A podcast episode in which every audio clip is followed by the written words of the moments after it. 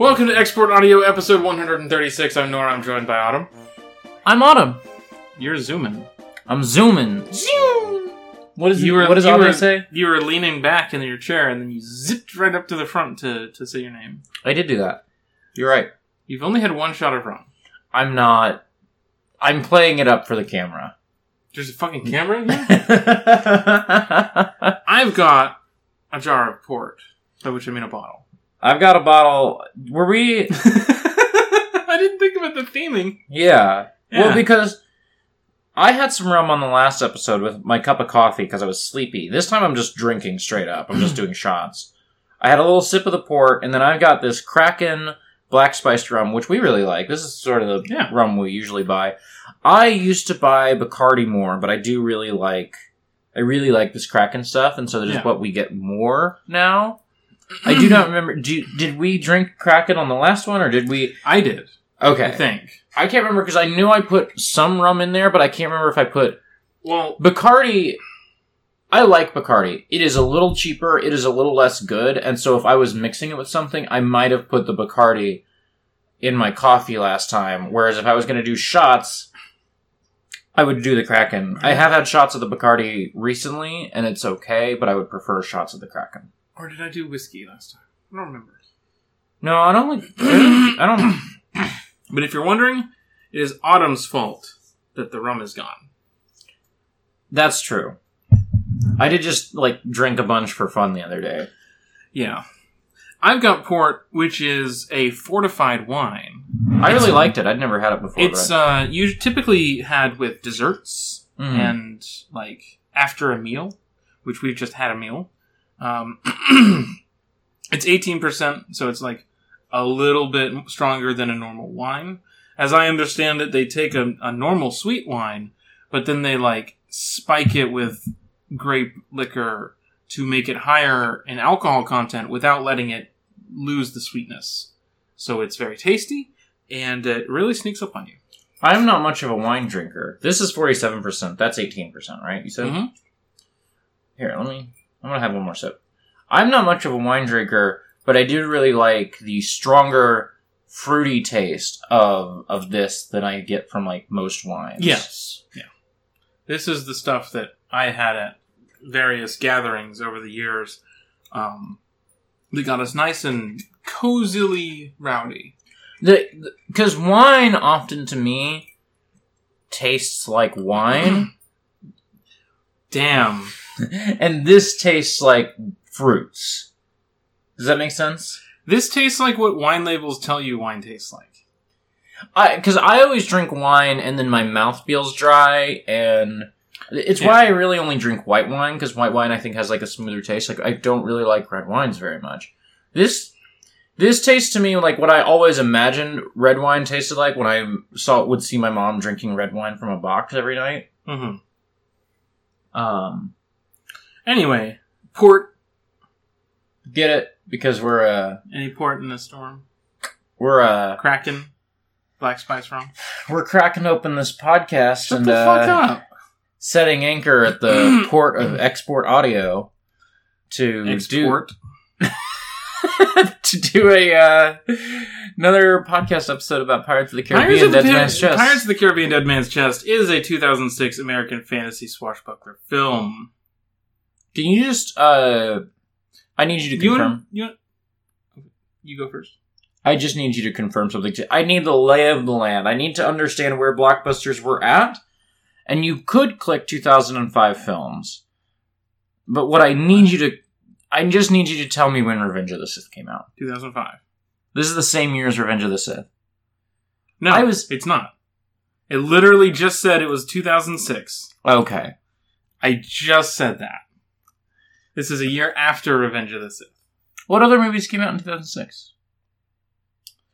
Uh, okay, I can just.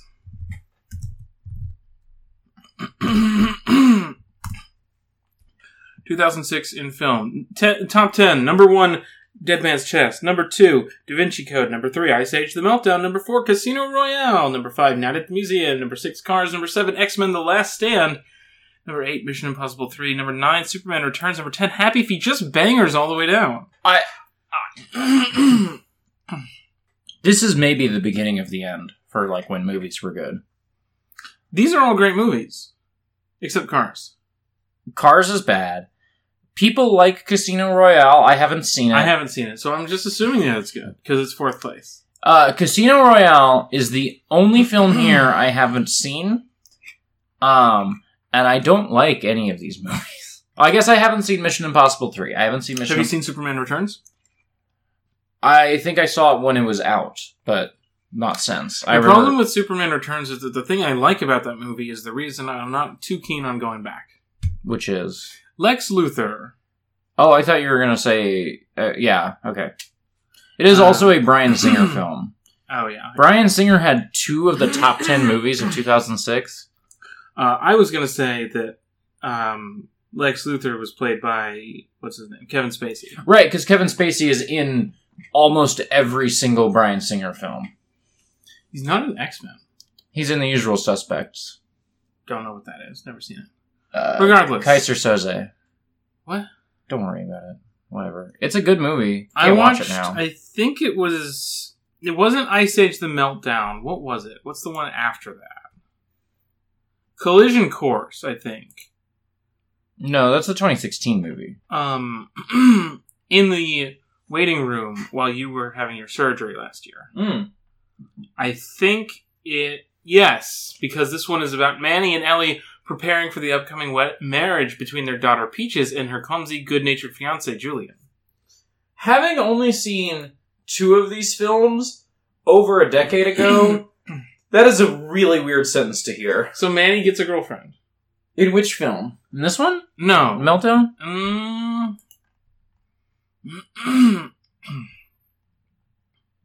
yes. Queen Latifah as Ellie, the woolly mammoth, who is under the delusion she is a possum. Oh, right. Okay. I was mistaken for a moment and had Manny and Sid mixed up. So I was like, oh, don't worry. Sid also gets gets to become a dad at some point.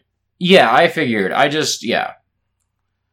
I remembered Manny getting a girlfriend. I just had him confused with Sid. Happy Feet. I've seen that a bunch of times because I had Yeah. I had little sisters. Everyone's seen Happy Um, Feet.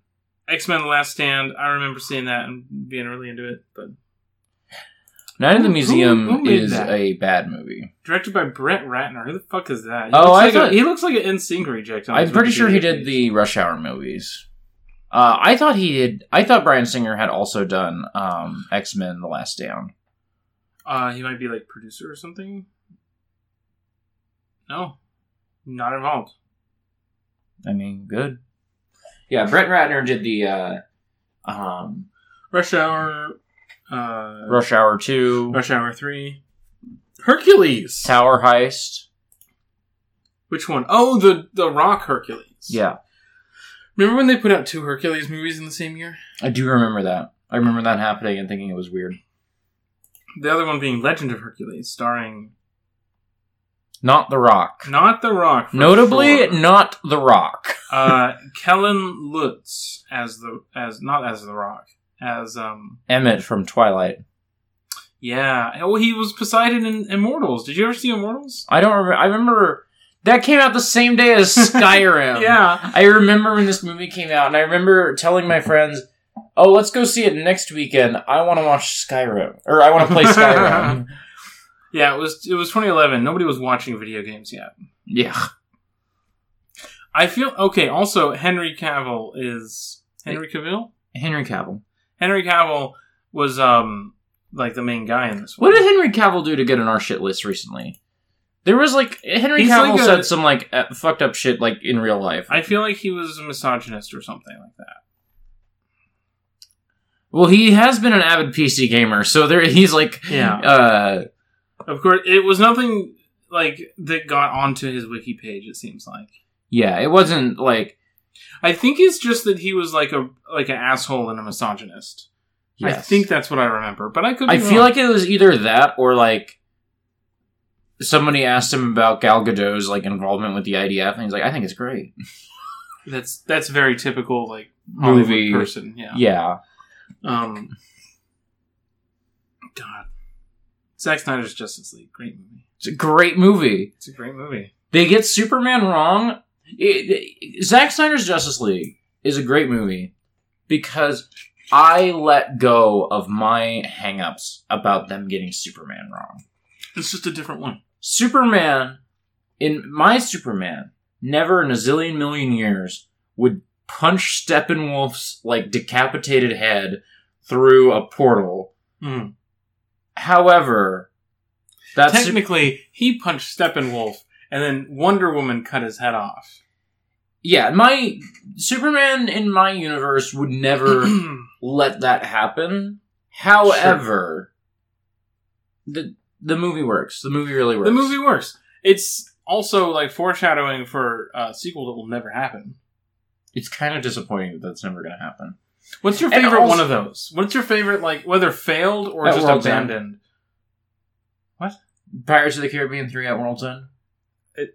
You didn't No. even listen to my premise. I, I knew I could guess where your premise was going. What's your favorite movie that sets up a sequel hmm that never happens? I mean, Zack Snyder's Justice League is a really good pull for this because, in part, they set up they all the sequel setup is the worst part of the movie. Yeah, true. all the sequel setup in that movie is terrible, and um. So today I was listening to the a more civilized age episode about Revenge of the Sith, where they reminded me of something our friend Jackson said, which is that you're you're sort of present for watching the prequel trilogy is that you get the rest of your life to think about the prequel trilogy.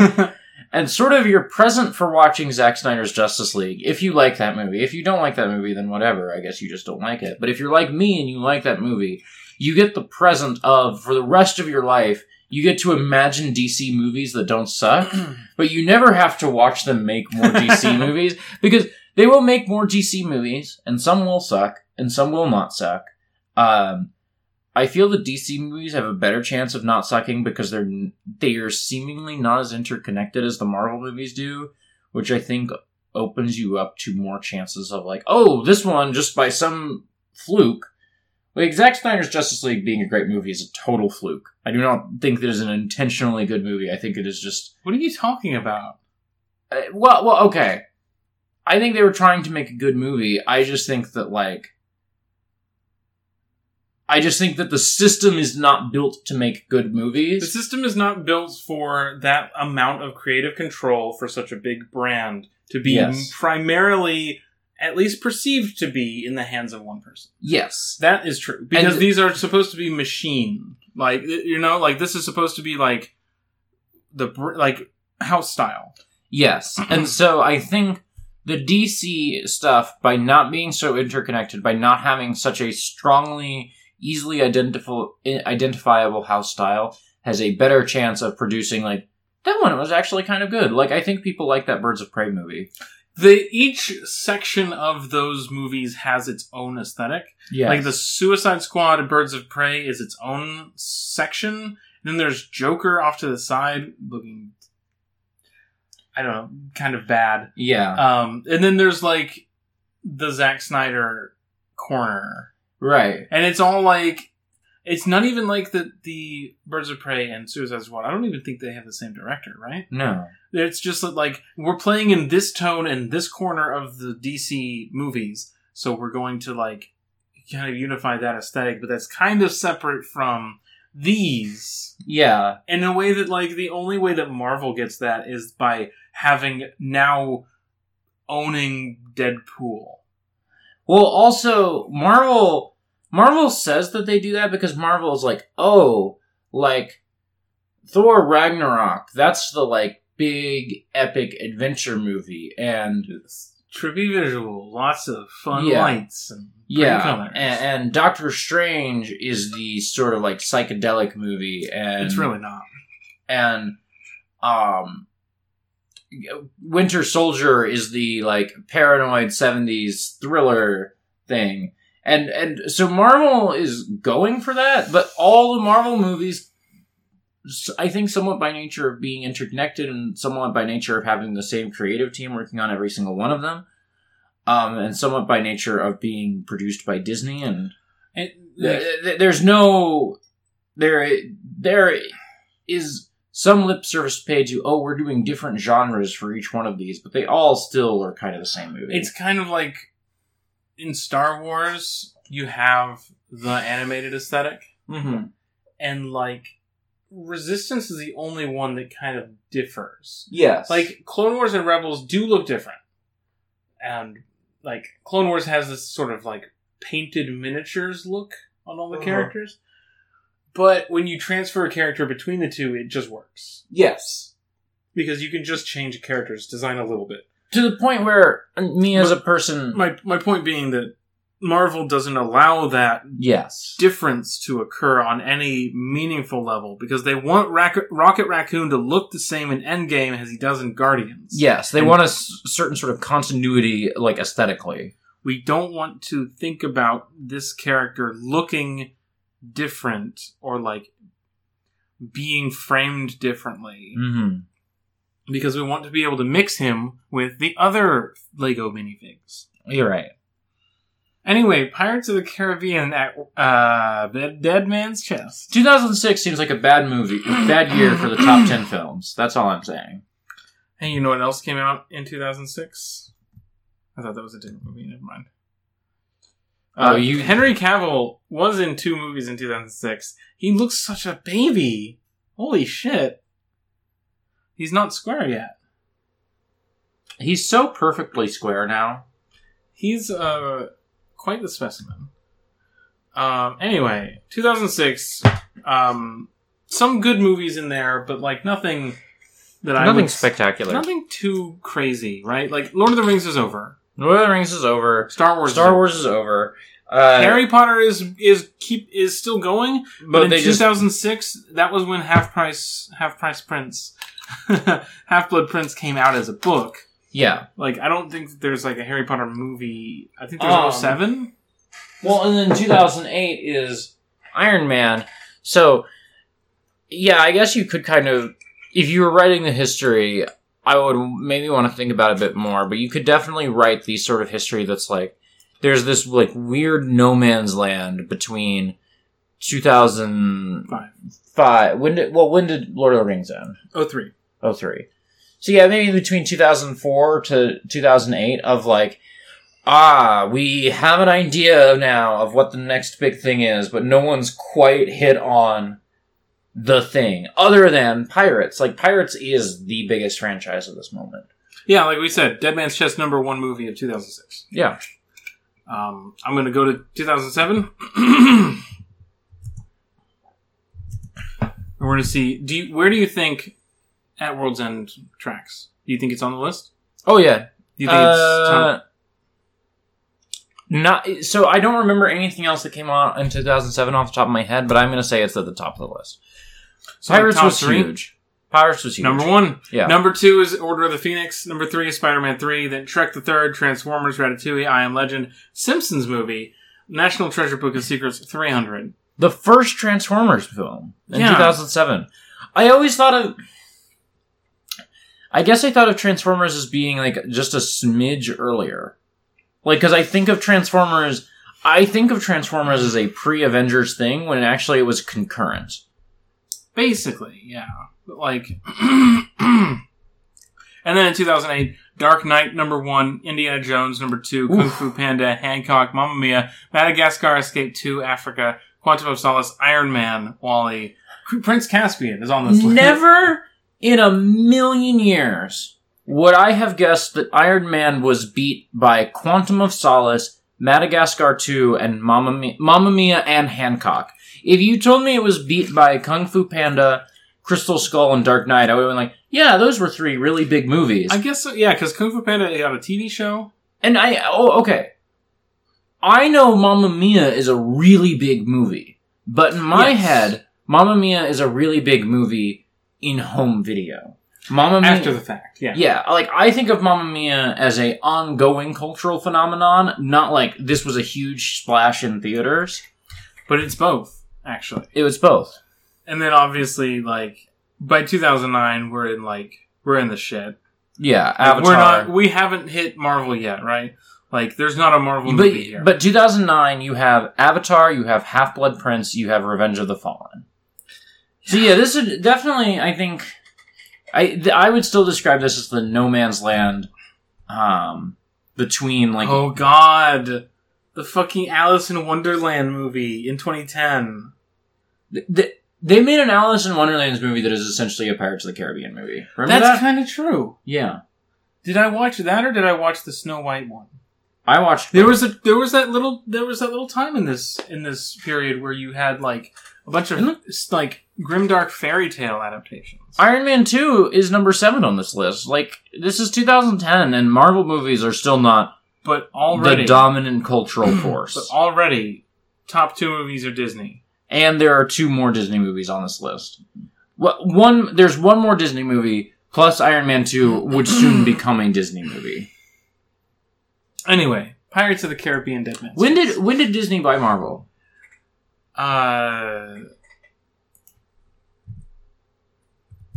Are we going to talk about pirates at some point? Soon. Marvel Entertainment. Um, 2009. 2009. So literally, like, they're, the the Marvel Paramount deal is coming to an end in 2010. At Yeah. some like Iron Man 2 might have been made to finish out that whatever contracts they had. And then like from then on, it's Twen- it's post Iron Man two really that like I remember. T- I remember the the the the poster for Avengers says Marvel's Avengers. I think. Um. so Thor is in 2011, and then like Captain America is uh, what also 2011. They Yeah. really like boom Yeah. Avengers in 2012, like Yeah. within three years. Regardless, Pirates of the fucking Caribbean, Dead Man's Chest. Dead Man's goddamn chest. I hate this movie. You hate this movie. I don't hate this movie. 22 minutes into the podcast, you hate this movie. So okay. I will attempt now. In Did five have- sentences, No, I can't do. in five sentences, I can't. you will tell me the plot. I just had my second shot. I'm pretty sure. Did I have my second shot? I don't remember. You've been playing with the shot glass, but I have the rum over here. No, I don't. You have the rum. I have the rum over here. Where's the rum? I'm pretty sure I just had a second shot. I don't remember. I don't remember either. I wasn't paying attention to you because I'm not in charge of you. I'm pretty sure I had a second shot. I can't do a five sentence summary. Give me a five sentence summary. For do it for the podcast. Okay, Christ. I'll I'll give you an easy hint. Just do one per character. No. Stop. Sentence one. Christ almighty. Sentence one. Elizabeth and Bill. No. It, William and Yes. It, Elizabeth and William's wedding is interrupted by a new antagonistic figure from the East India Trading Company, uh, Lord Cutler Beckett. Thank you. Um, um,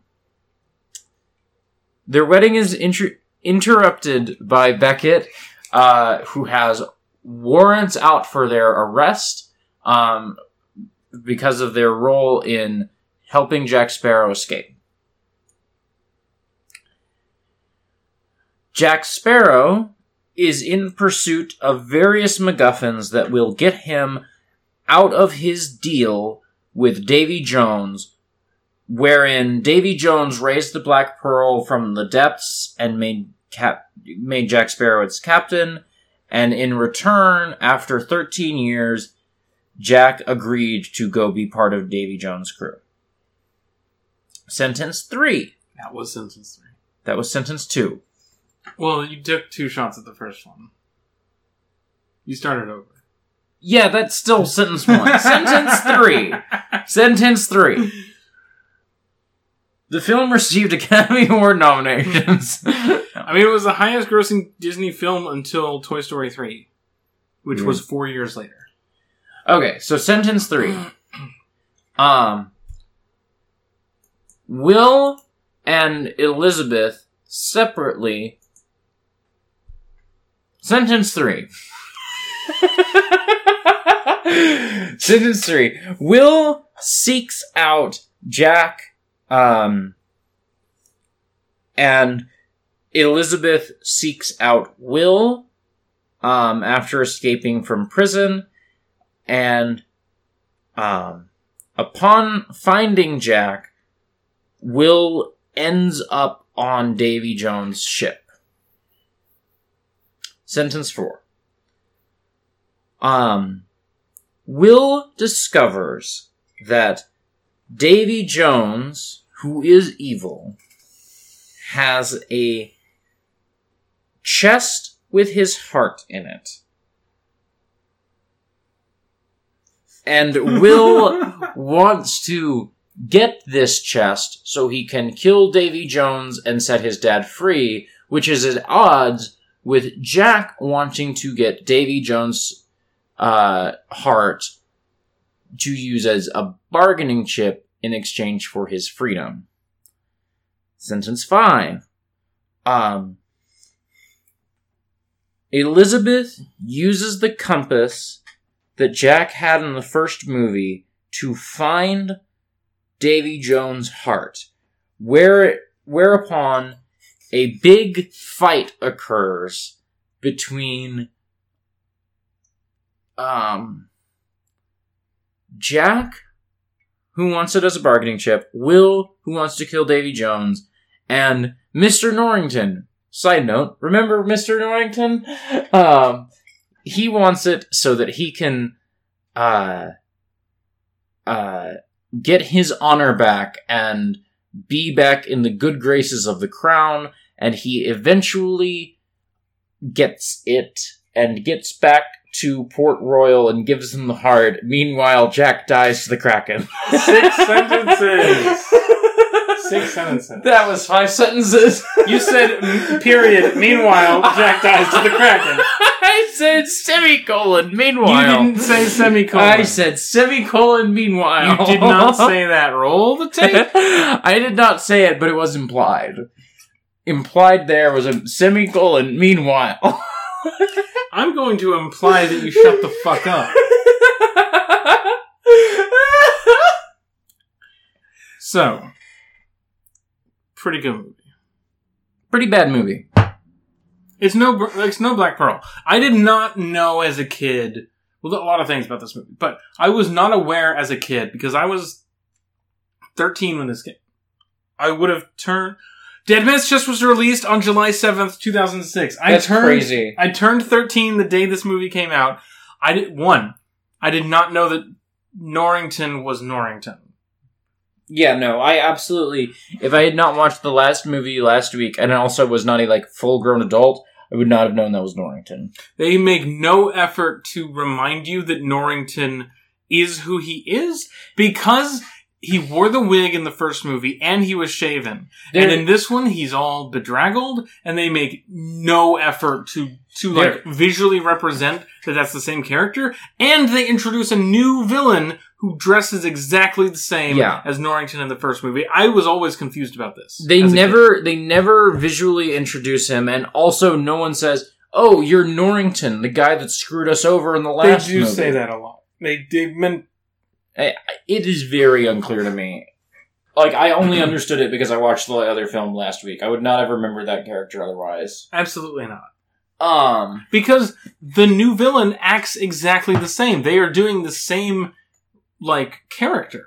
I don't think I had a two shots. Very like terse and um like That's more rum than I wanted. business like East India Trading Company guy. I guess I guess Norrington wasn't in wasn't a company man. He was like a military man, right? Right. So, okay, there's two things happening thematically with this movie, and you brought me into the first one. I was going to say the other thing I didn't know at 13. Yeah. I didn't recognize the vast gulf in quality between the first and second movies. It is a tangible difference. Oh yeah, yeah, yeah, yeah, yeah. And No. it's like, it's in everything. There are things Yes. in this movie that are great. Yes. I think there are moments, there are scenes, Yes. there are effects, there Yes. are characters, there are like lines, there are pieces Mm-hmm. that are Yes. awesome. Yes. And they're held together with goo. Yeah. you just love your goo. You love it It's so just- much. It's People I'm- should listen to Ars Arcanum. I didn't realize that this was worse than I thought it was typical like good, better, okay. Like that's a trilogy arc for most trilogies Yes. to me.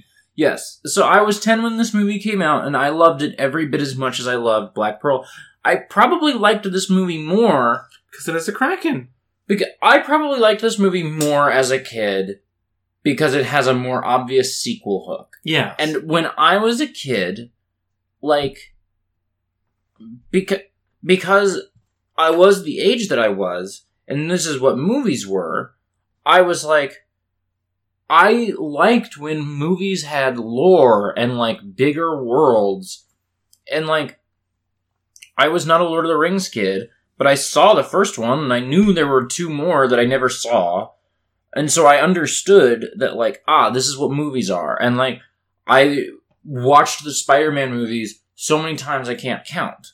You know, like um I just really loved this style of movie and so I probably liked this one more because I was like, this this like I said in the last episode, this was my first experience watching a movie in a theater and having like oh fuck, like what's Yes. gonna happen in the next one? Because Yes. there's this conception of the next one. yes. And not that I knew that there was going to be another movie, but because the movie didn't end the story. right. And that was like unknown to me, despite Yes. like even Star Wars doesn't do this. no. Like at the end of Attack of the Clones, they say begun the Clone Wars have, but it's like it's not the same. It's not an immediate thing. I would have seen Empire right around this time for the first time. Um, Empire is a weird movie for me to think about seeing as a kid because I always knew. Like, there was like a viral video a couple years ago of like somebody showing their kids the original trilogy, and like, Nightmare, nightmare content to just put your kids online like that. yeah, Star Wars. I wouldn't do it. I if we had kids, I just would not be putting them online like this. But there was a viral video of like kids seeing Empire and not knowing what Star Wars was and getting to the reveal and it's like, "Oh shit. Holy shit." And if you're an adult watching that movie, like it's obvious in A New Hope. But like I don't know. I don't know if it's obvious in A New Hope. I'm probably they definitely foreshadow that his Ooh, dad. that third shot was a mistake. Yeah, who would have thought? They definitely foreshadow that there's something about his dad that is like Unexplained. yeah unexplained, but like unsavory in some way. But they Yes. don't touch on it again after he leaves Tatooine. Yes. So, um, Regardless, I, I would have seen Empire around this time, and I don't even think that Empire no, does what this movie does, which is like, come back next year, folks. no, because that still has an ending. It still has a It's a downer Like- one. pan out, look at the site, music swells, everyone's standing still and looking off into the galactic sunset. Cut to credits with the with the ring with the ring slide Because the co- next movie still has to start with the the the credits crawl and the sort of like here's what happened between the movies. Like let's get you up to speed on the status quo. Um, whereas Dead Man's Chest ends with, and here's what we're doing next time. Like, you know, keep your butts in those chairs, folks, because we're coming right back. You know, in twelve months, but you know, like It's just that, like, I'm sure that plenty of movies did this kind of thing, but like the franchise model was different at some point, right? yes, yes, yes, absolutely. Things that did this at the time would be like, you know, Marvel started doing this immediately, hmm like teasing stuff for the next movie. Yes, I don't even think The Matrix does this. I would be curious. No, the Matrix doesn't do this. I would be curious how much of this movie specifically is an intro uh, is a um, influence on what Marvel was doing, at least in the early days. I wonder how much of Marvel was like, man, Dead Man's chest was fucking huge. I mean, it was probably Pirates and Lord of the Rings and Harry Potter. Yeah. But I, I, But, I just, I would be yeah. curious. I would be curious to pick, like, you know, I would be curious to like sit down with somebody at Marvel Studios and just be like, So, like, what was the model? Was it Dead Man's Chest? Because I could see how it's Dead Man's Chest, or I could see This being- really is like the proto MCU. Yeah. Anyway, thematic points. I, did, I have two thematic points about why I hate this movie.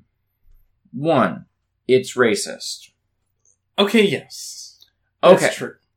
So here's what happens in the film. I'm going to just like say things that happen in the film. One, there's a whole eh, long Was sequence. it 20 minutes? 20 minutes, 30 minutes maybe, of Jack on this island of cannibals. You might say, Anam, you didn't talk about that in the summary. Here's why. None of it mattered.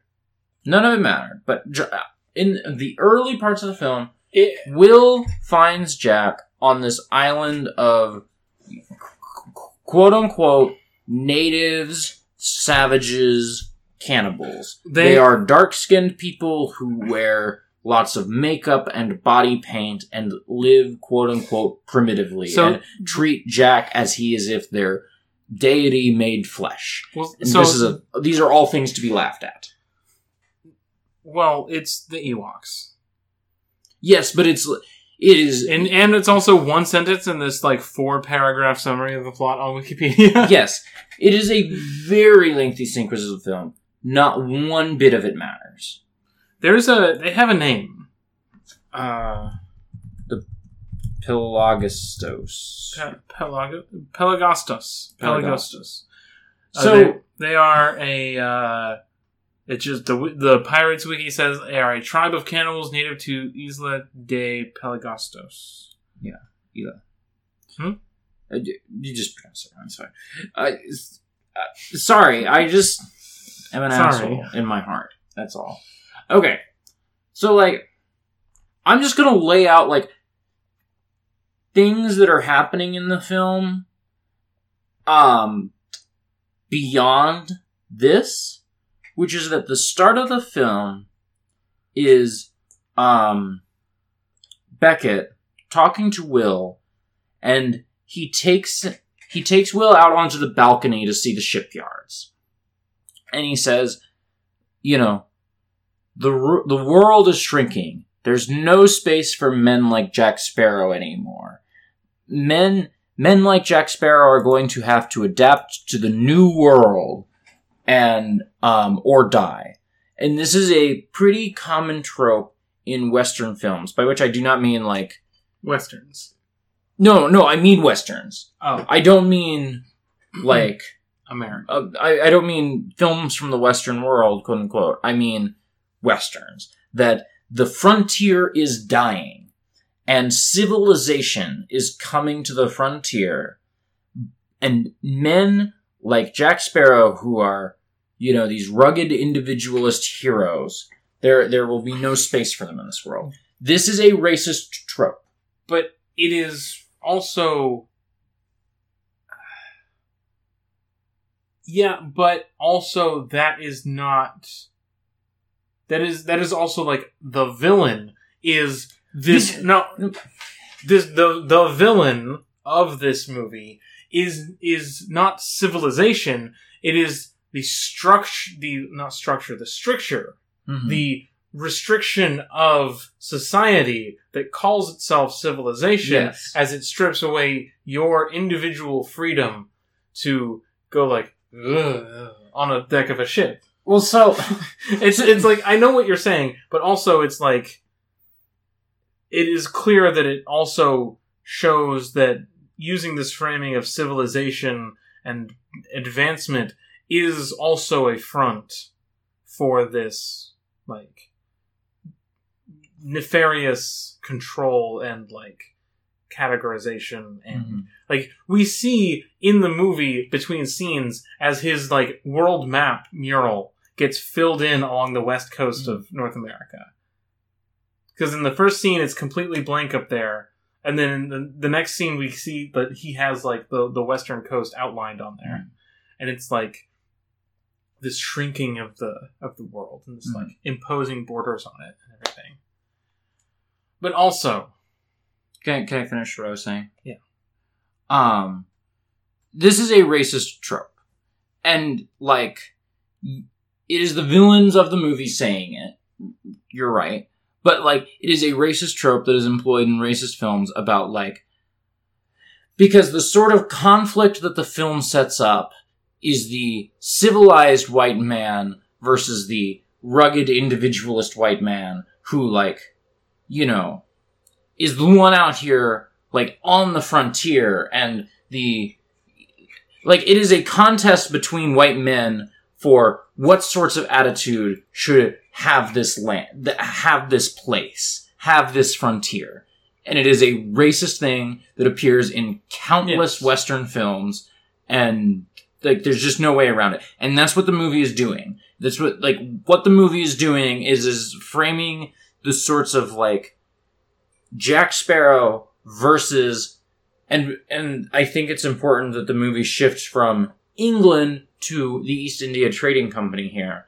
Um, Jack Sparrow versus civilizations, quote unquote, um, is the sort of like, and the, the West is dying is the the trope that is being traded in, and it is like a racist thing that has racist origins, um, and there's just no way around that, and that's like what the crux of the film, like that is like what the movie puts its anchor in at the start, you know. Oh. Um, and I think I think here it's uh, like I say, it's important to note that like the movie is no longer like ah this nation is bad.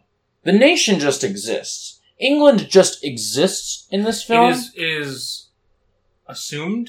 yes, It is simply the nature of things that England should exist in this way. yes, and no one can question England. The king. The The thing, king. the thing that is villainous in this movie is bad corporation, bad company do bad thing, and company have too much like influence on government. Government just exists. Government is immutable and unchangeable and not worth thinking about. Neutral. It is the way it is society. It is It the is- bedrock of all of all of this. It is the East India Trading Company that is bad, and you have to direct your ire. All the all the bad originates from East India Trading Company, and if it was a good company, that would be fine too. Like, well, you don't see a good good company, but like, I don't even think that it's that concerned about it being a company. mhm. It's mainly like this is where, like un- until the third movie. In the third movie, the East India Trading Company has the control of the Kraken and uses it to like Mhm. quote clean up the neighborhood and like kill all the pirates. Right? Well, and also I think it's I think the movie is sort of trading on like some audience knowledge. The East India India Trading Company is a real company that existed in the world that is has a broad cultural understanding even amongst people who are not like in the know to have been more or less evil. Like I think people like I think before this film comes out, people just kind of understand, like, oh yeah, the East India Trading Company, they did all those bad things. I mean, I was a child, so I did sure didn't know. well, But yeah, I, I was ten, so I didn't know, but like, I think, I think it was a like, general cultural understanding of like what that company was. even at the most centrist, like quote like doesn't pay attention to politics, tries not to have a stance person. There is this understanding of like, yeah, I guess making America involved a lot of nasty business. Yes, yes, But it worked Amer- out in the end. America is good, and yes, slavery was bad, and yet, like, there Yeah. is a broad cultural understanding. that slavery was bad and the Trail of Tears was bad and the sort of understanding like, ah, yes, taking all this land from Native Americans or like the people understand that like Christopher Columbus did bad things. And I think people understood in 2006. Like, ah, all these things were bad, but they are in the past. Yes. And so I think you can put all of this on East India Trading Company, which is like a thing that people might culturally be aware of and is not England. You know? Um and you can say all of that stuff is bad. Um so that's like um that's like one thing that's happening in this movie is you get this conversation with Will Turner about these things. And then you cut to that, from that to Jack Sparrow is the chief slash god of these primitive savages, these, you know, and obviously, like, heavy air quotes, like, these are, you know, racist terms that get levied against, like, indigenous people, you know, like, and this is, like, how the movie is portraying it is like, ah, here is the rugged individualist man. He's just getting up to adventures and having, you know, like, Is this movie? Is this trilogy? I don't know what the perception of pirates is before this, right? mhm. But like, it sure seems like cowboys, yeah, it's, and I I, don't know that that's always been the case. I think, but I think that's what this movie is trading on is a sort of like. I don't think there is an established sort of cultural cinematic language for pirates, and so I think they trade on like this is kind of a western film. Well, they, there is right. Like There the, is, The there pirate is. speech comes from a movie, yes, for example. Like no, that no, no. exists, but it's like a very like different tone, a different type of movie. Absolutely, but I think this film, um, in absence of those things, is when going for cultural iconography starts to trade on the western, and that was true in Dead in, in Curse of the Black Pearl, and it is. But But- Curse of the Black Pearl was trading on all types of adventure films from the 20th century, and this film I think has honed in on the western in a big way. There way. are lots of like draw yeah, moments. yeah. Um. So, after that, is there anything else racist that happens in this movie? I think that's. Oh, there's a bunch of racism. What? There's more. I I had a different like big thematic point, but it's more about the ending. So like if yeah, like whatever else we want to talk about between the beginning and the ending, like let's do that now, I guess. Well, then they go upriver.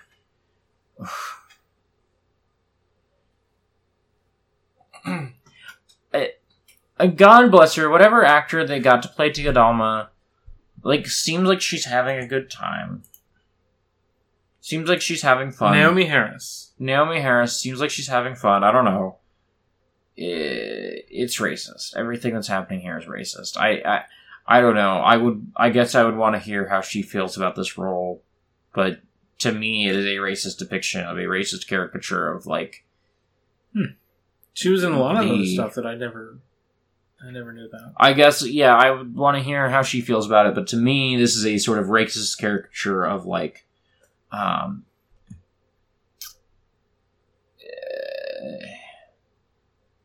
Black women.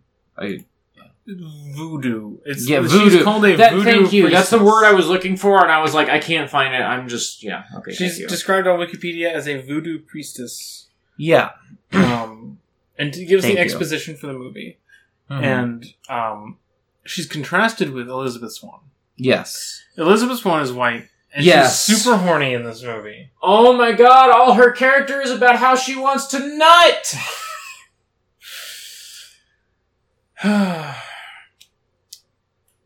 Tia Dalma also wants to nut.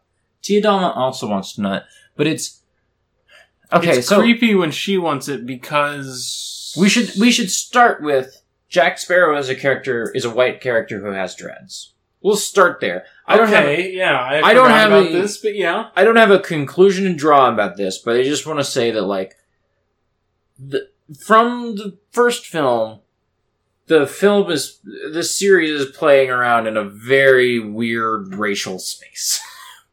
I'll say by having Jack Sparrow, a white character, run around with dreads. I'm just gonna check something real quick. There have been a number of black characters and like actors of color who have been in this series at this point. None of them have been given as much screen time as Tia Dalma is given. Remember the black woman on the crew in the first movie? She's gone. She's not in this movie. She's not in this movie. I just, There is a there is a Okay, so on the you're looking at Keith Richards and I love that for you. So I just wanted to, to refresh my memory, thinking like, okay, do you think that Jack Sparrow is implied to like, oh, he's a worldly person, so he like takes his style inspirations from all over the world, and he's like mingling with all these people, and that's why he's got dreads or whatever, right? But Keith Richards' character, his dad, also has dreads Right. for no reason, apparently. Yes. So I just wanted to know if that was like the implication there. Anyway, Even young Jack Sparrow kind of has dreads a little bit. Anyway, um, so like, I, we should just touch on in the sequence on the cannibal island. Um, the the the two so Will and Gibbs and a couple of the other like pirate crew members who you'll recognize from the first movie are in like these cages um, that are like suspended in the air. And there is another cage with unnamed like various different actors of color, you know. Um, Yes. they're given some of them are given speaking lines, none of them are given names, and they're all like actors of color, and they're sort of like competing to get to the Black Pearl first. Hmm. And there's a really dark moment where the cage that is suspended in the air with all the actors of color like sinks into this like gulch and they all die. And then it immediately cuts to like four different white faces reacting in shock and it's just like, oh thank god we're white, we're gonna survive this movie.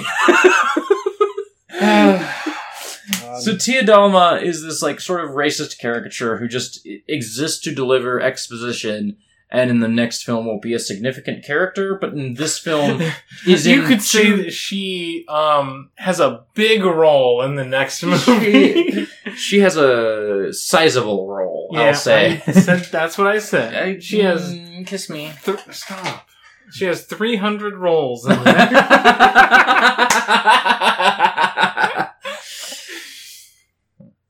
so, if we're done on T- done with Tia Dalma, Mhm. no, we didn't talk about her horniness. right. So so she wants to fuck Jack Sparrow. In one of Elizabeth's first scenes, she is on the other side of these prison bars from Will and making sexual innuendos at him. And like, oh, if these bars weren't separating uh, separating us, I would have had my way with you already. And and Keira Knightley's character will continue to be well, one, she's going to be at sea and just have impeccable makeup throughout this film. Like she will just have the most perfect makeup And tan. and tan through this whole film, despite being at sea. Um, and she is this sort of perfect, virginal white innocence, and it's fun and a, a nice little twist on this character that, like, oh, this like white character who represents This like waif this waif. Um, is so horny. is she's so horned up and she's making innuendos constantly. constantly, like And so are the so is the camera. yes, And then we get to Tia Dalma, who is doing a very different form of this, mm-hmm. which is saying to the camera, "I want to fuck. Mm-hmm. I want some dick." yes. And, And that's, that's gross. That's creepy and unnerving, and everyone's like, "Oh, oh, oh," because Yes. She is black skinned. She has black hair. Um, her teeth look weird, Yeah. and like, oh, she's like, Which, like, if you haven't seen the film, like, they literally, like, put a bunch of black spots on her teeth or something. Like, they do, like, makeup for her teeth. I don't really know what's going. On. I don't on know what's going on there. but it's like, oh, isn't she gross and like weird? Yeah. because she's horny. Yes. It's it's a very strange. I guess not really strange because racism is just like a part of movies, but it's just like very clearly con- like contrasted with Elizabeth Swann's, um, I guess, normal. Yes. lust. Like, like, all that's happening with Tia Dalma in the two scenes that she's in. Meanwhile, like, Now, in the- granted, there's other reasons why Tia Dalma's affection has a sort of uh, baggage to it. there is a canonical lore reason. There's a lore reason for why people are a little bit off put by her and a little bit wary of any intimacy toward her or any closeness with her. But also, it's but implied also that Jack Sparrow and her have fucked. that she wanted to. She Right. specifically says, I didn't get that dick last time. Yes, she does say that. She does say that. Um, meanwhile, Keira Knightley's Keira Knightley's wedding dress is a prominent MacGuffin in a couple scenes of this film, You and keep saying MacGuffin. because there are like eight, there are like eight. We did a scene. Okay, to jump ahead, the big sword fight scene toward the end, there is the key to the chest, Yes. the chest, yes. the heart that was inside of the chest, Yes. the letters that will pardon Jack, Will, and Elizabeth. One person. So or. Yes, Jack, Will, or Elizabeth. Um, The jar of dirt. the jar of dirt, and there was one more. The eyeball. Well, that The was compass. A, that was a secret, and the compass, The and then there was a secret seventh eyeball. The the That- eyeball. That, will be a MacGuffin in the next film. the, the eyeball from the from the gay pirate. yes, but so so that's six MacGuffins, like six just random stupid objects that matter in this one scene. And if you people really are think about over. it, the Black Pearl is one too. Yeah, kind of. In the same way that like the Millennium Falcon is arguably one. Man, if they had a prequel where they like put the soul of a woman into Into the Black that would get really dark. Oh my god. Um, Um, but that ship was in the underworld for for a reason, yeah, right? Mm. yeah. Um, So so um, but but but anyway, the last little point about Keira Knightley's character and sexuality is that all of this like oh it's so gross that Tia Dalma wants to fuck.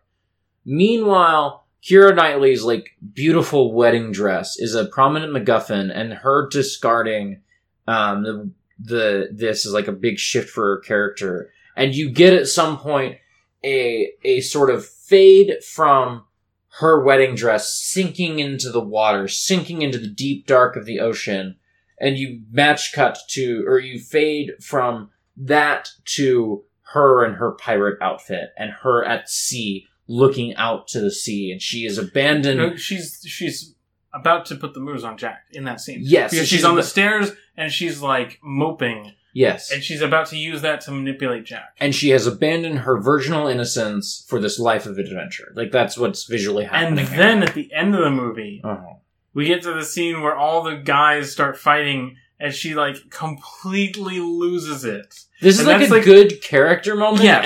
and also really annoying for like gender reasons. So there's like the two steps that she takes in this movie from the girl at the beginning of the movie in her wedding dress in the rain waiting for her husband to then abandoning that and becoming this pirate. Mm. And then at the end, she like just sees through all this bullshit and is like, I'm tired of these pirates. I fucking hate being in this movie. Three, three men have proposed to her yes. in the ser- in this series of film because Jack proposes to her, to her on the deck of just just in a random scene. It's like, what if we got married? I am a captain of a ship. That means I can perform a marriage. And Will, you know, obviously Yes. was they were to be wed, and Norrington has proposed to her.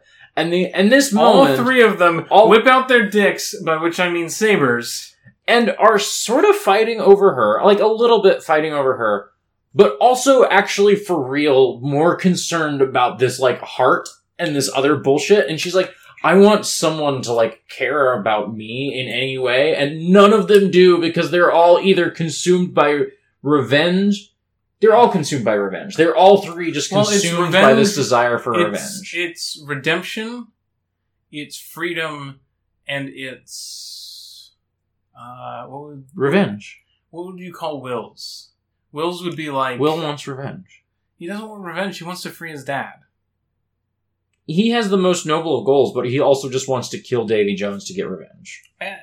I guess For his dad. I guess that I don't. I wouldn't call that revenge because he didn't lose his dad. Mhm.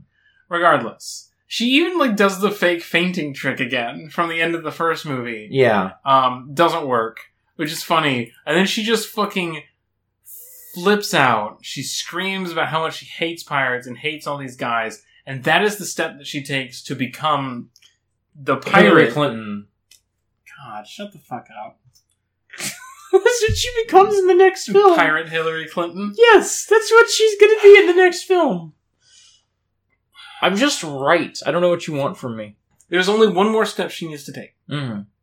which is the mentorship with the pirate captain from Singapore in the third movie. Yes. That is her final ascension to being a pirate. Yes. But this is like this movie is all about her fully embracing becoming action girl. Yes. Anyway, all that to say, what else were we talking about? We talked about So- Kid Alma. Um, So I have like two things to talk about, and one is the ending, and one is like the best part of this movie, which is just any scene that Davy Jones is in. he's so good. They, they, they made a sea Dracula. They made a Dracula of the sea, and I love him. He's menacing. He's in a position of like in uh, societal power Mm-hmm. And, riches, Mhm. so to speak. He um, is mourning uh, uh, something in his heart.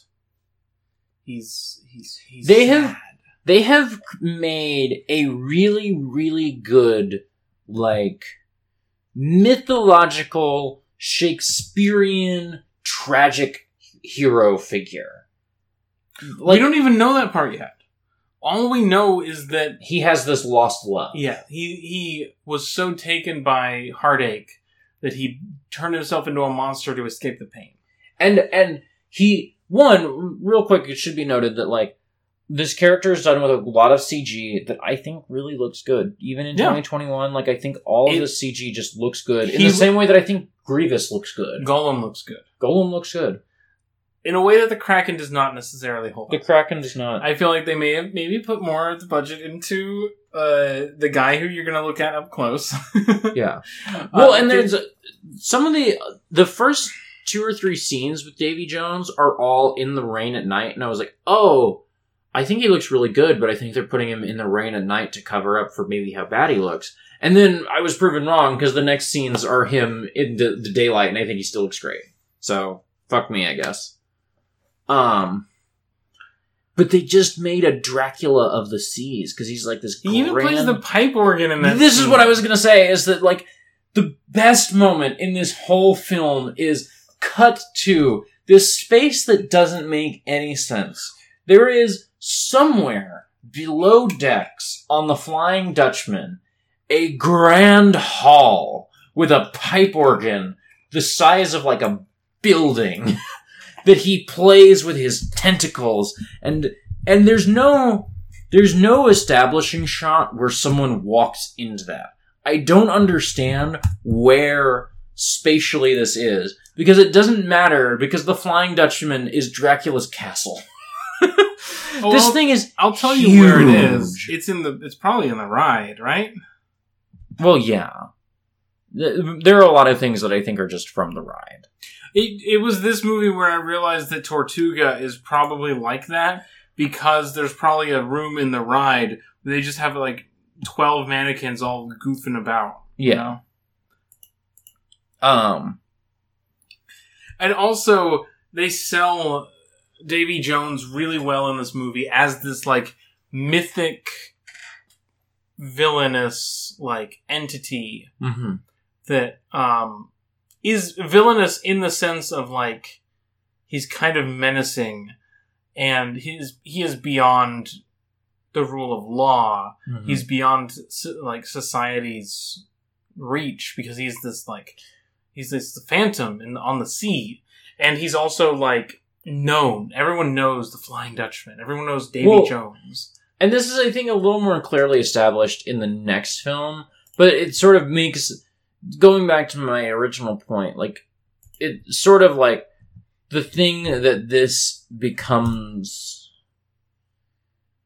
It makes the film about, like, civilization, the East India Trading Company, quote unquote, civilization, is coming to tame this wild man of the seas and, like, use him, use this mythic individualist figure to to their own ends, you know, um, to conquer and tame the world.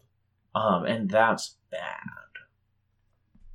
Um, you have hit on a series of books for uh, kids Yeah. about Jack Yes, Sparrow. young Jack Sparrow had a book series. Looks to be about four books long. Um, but I just like I think he's great because I think that like they just make him a total queen in this movie too, because because sometimes he's like Davy Jones is constantly aware that he is in a film and that he is here to like show off a little bit. He's a little operatic. He's very operatic and he's very aware of the camera, and so Jack Sparrow zooms in on him with his telescope, and, and He pulls it down. pulls and it he's down standing in front of him. and Davy Jones is standing in front of him because Davy Jones apparently has the ability to teleport. um, yeah, because he has fr- he has reign of the ocean, yes, which is we'll find out in the next movie is not how that's supposed to work necessarily. but but Davy Jones teleports in this scene. It's sick. and in the in the later scene, um, Will says, "I challenge Davy Jones to like this dice game, Liar's dice. Liar's Dice." You, you, we all remember because we all played Red Dead Redemption. Um, No, I didn't. I don't know how Liar's dice works. I wrote a game that uses Liar's dice as the mechanics. I don't know how Liar's dice works. Okay, well, I'm not going to explain it. They played it wrong. Neither does the movie. They, they played it wrong at some point. I'm pretty sure. Uh, Bootstrap plays it wrong on purpose to lose. Well, yes. anyway, that's neither here nor there. Um, um, the fuck was I saying? So, so in this one scene, Davy Jones teleports. In this n- uh, other scene, Will says, like, just loud enough for the people around him to hear, I challenge Davy Jones. And Davy Jones, who is on a different part of the ship, hears this because he has this perfect perception of everything that's happening on the Dutchman. And instead of teleporting, instead of teleporting down, he like step, step, step. He's a queen. He's just like he's playing it up. He's a diva. He's perfectly like written and performed as this not just paranormal, but like mythic entity. Just He like is- mythic foil to the heroes of the world. he is Tina Turner in Beyond Thunderdome in this film. You've lost me. Can we please get beyond Thunderdome? You've, just lost me with that one. But uh Davy Jones, great. Not Barbossa. no he, Barbossa. he is not Barbossa. I, in fairness to him, and now that I think about it, it makes sense because it's probably very expensive to like animate him and have him on screen. He is not given nearly as much screen time as Barbossa was, Yeah, and that's a shame. y- you sort of. We were talking in one of the sword fights. Like I, I wish people were talking because the one of the things about Curse of the Black Pearl. It was the sword fight. It was the three way at the end. Yes. One of the things about Curse of the Black Pearl is that it would be like swing, swing, swing, one liner, swing, swing, swing, retort. We gotta get you a girl. You know, It's um, a uh, what's it you fight like a dairy farmer, swing, swing, swing. How appropriate you fight like a cow. I don't think that's from Pirates of the Caribbean. Curse of the Black Pearl.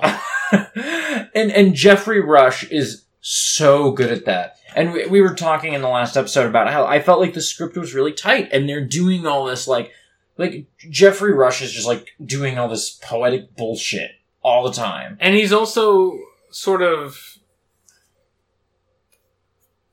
what's the I don't know the word that I want to use here, but he's like he's got an affectation to him. Uh-huh.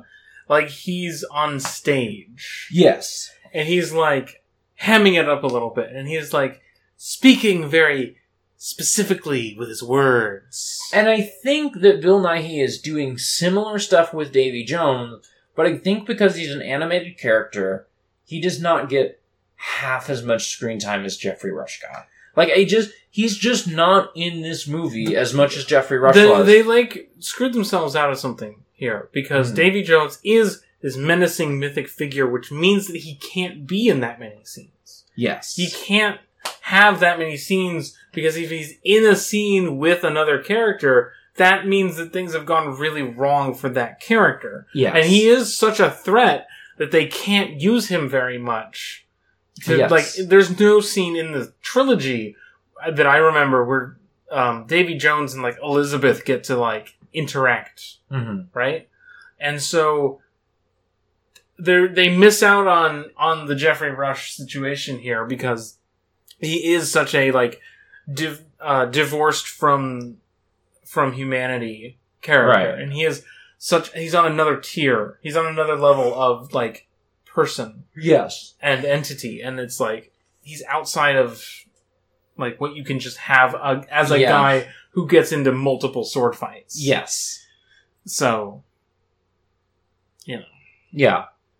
Um. ha- let's compare seeing the Dutchman crew toil in the rain versus the skeleton crew toiling in the rain in the first one. What do you? Skeleton Crew is so much better. I really, really, really, really, really like the Dutchman crew. There are a couple really good designs. There's one guy who's only in one shot that I was absolutely enamored with. yeah, He like only a gets- coral guy. He's like a coral guy. There are a couple different coral guys, but there's one coral guy who Davy Jones says like, let's give them the triple guns. And this Yeah. coral guy gives like one line back. And I just was like totally taken with this guy. Um, there's like another guy whose head get knock- gets knocked off at one point and he's got a face. And then the face turns back into this shell. like a and conch shell almost. and emerging from the shell is a big hermit crab. So on one side of this hermit crab was a guy, and on the other side was a hermit crab. Yeah. It's incredible. These are really cool, and they're really like imaginative designs. And However, they're not skeletons. they're not skeletons, and also like like we said last time, there's just another crew of the damned. They were just like, yeah, we really had something with that first crew of the damned. I guess we're gonna do another crew of the damned. Also, there's a one-off line in here where they completely bury the idea that anyone could be a skeleton again because they said that the island reclaimed Isla de Muerta. Also, Bill Turner doesn't look very good. I don't feel like they just put a starfish on that guy's face, and it doesn't look Yeah, I don't feel like because he needs to be more relatable, and so they have to have. They feel like because I think that Gollum is like a character that people really latch onto, but they at Disney in 2006 feel like you have to have a recognizably human face for audiences to identify emotionally. Um, and so in the scenes that Bill Turner has, he's like very clearly like an actor with like some face makeup, whereas everyone else around him is CG. And so they just put a starfish on his face and it looks bad, I think. Just- it could be better, but it's fine. He's like extra wet to make up for it. yes. He's so wet. There's just constantly new water pouring out of everywhere on the Dutchman, and I don't know where it comes from. There's just water everywhere, even where there shouldn't be. Um, Do we want to talk about the ending? the ending of this movie sucks. So, So, do you want me to have more port? Do you want me to do just... you want more port? I've been sipping on it. I we're not, we don't have that much left.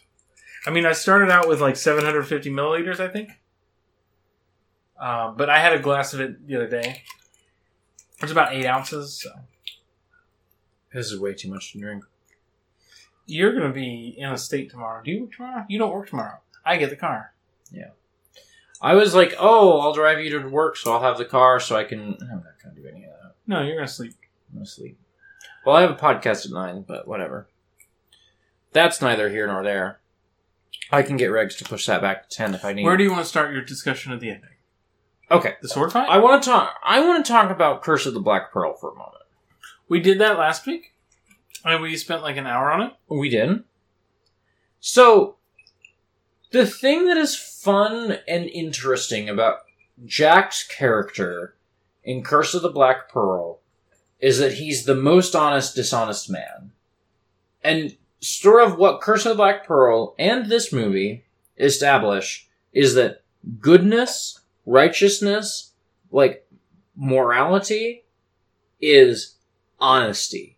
You you are in a world of dishonest men. Everybody in this whole setting is very dishonest And greedy. and greedy. And so being honest um, is goodness in this series of films. That is what Curse of the Black Pearl shows up, sets up.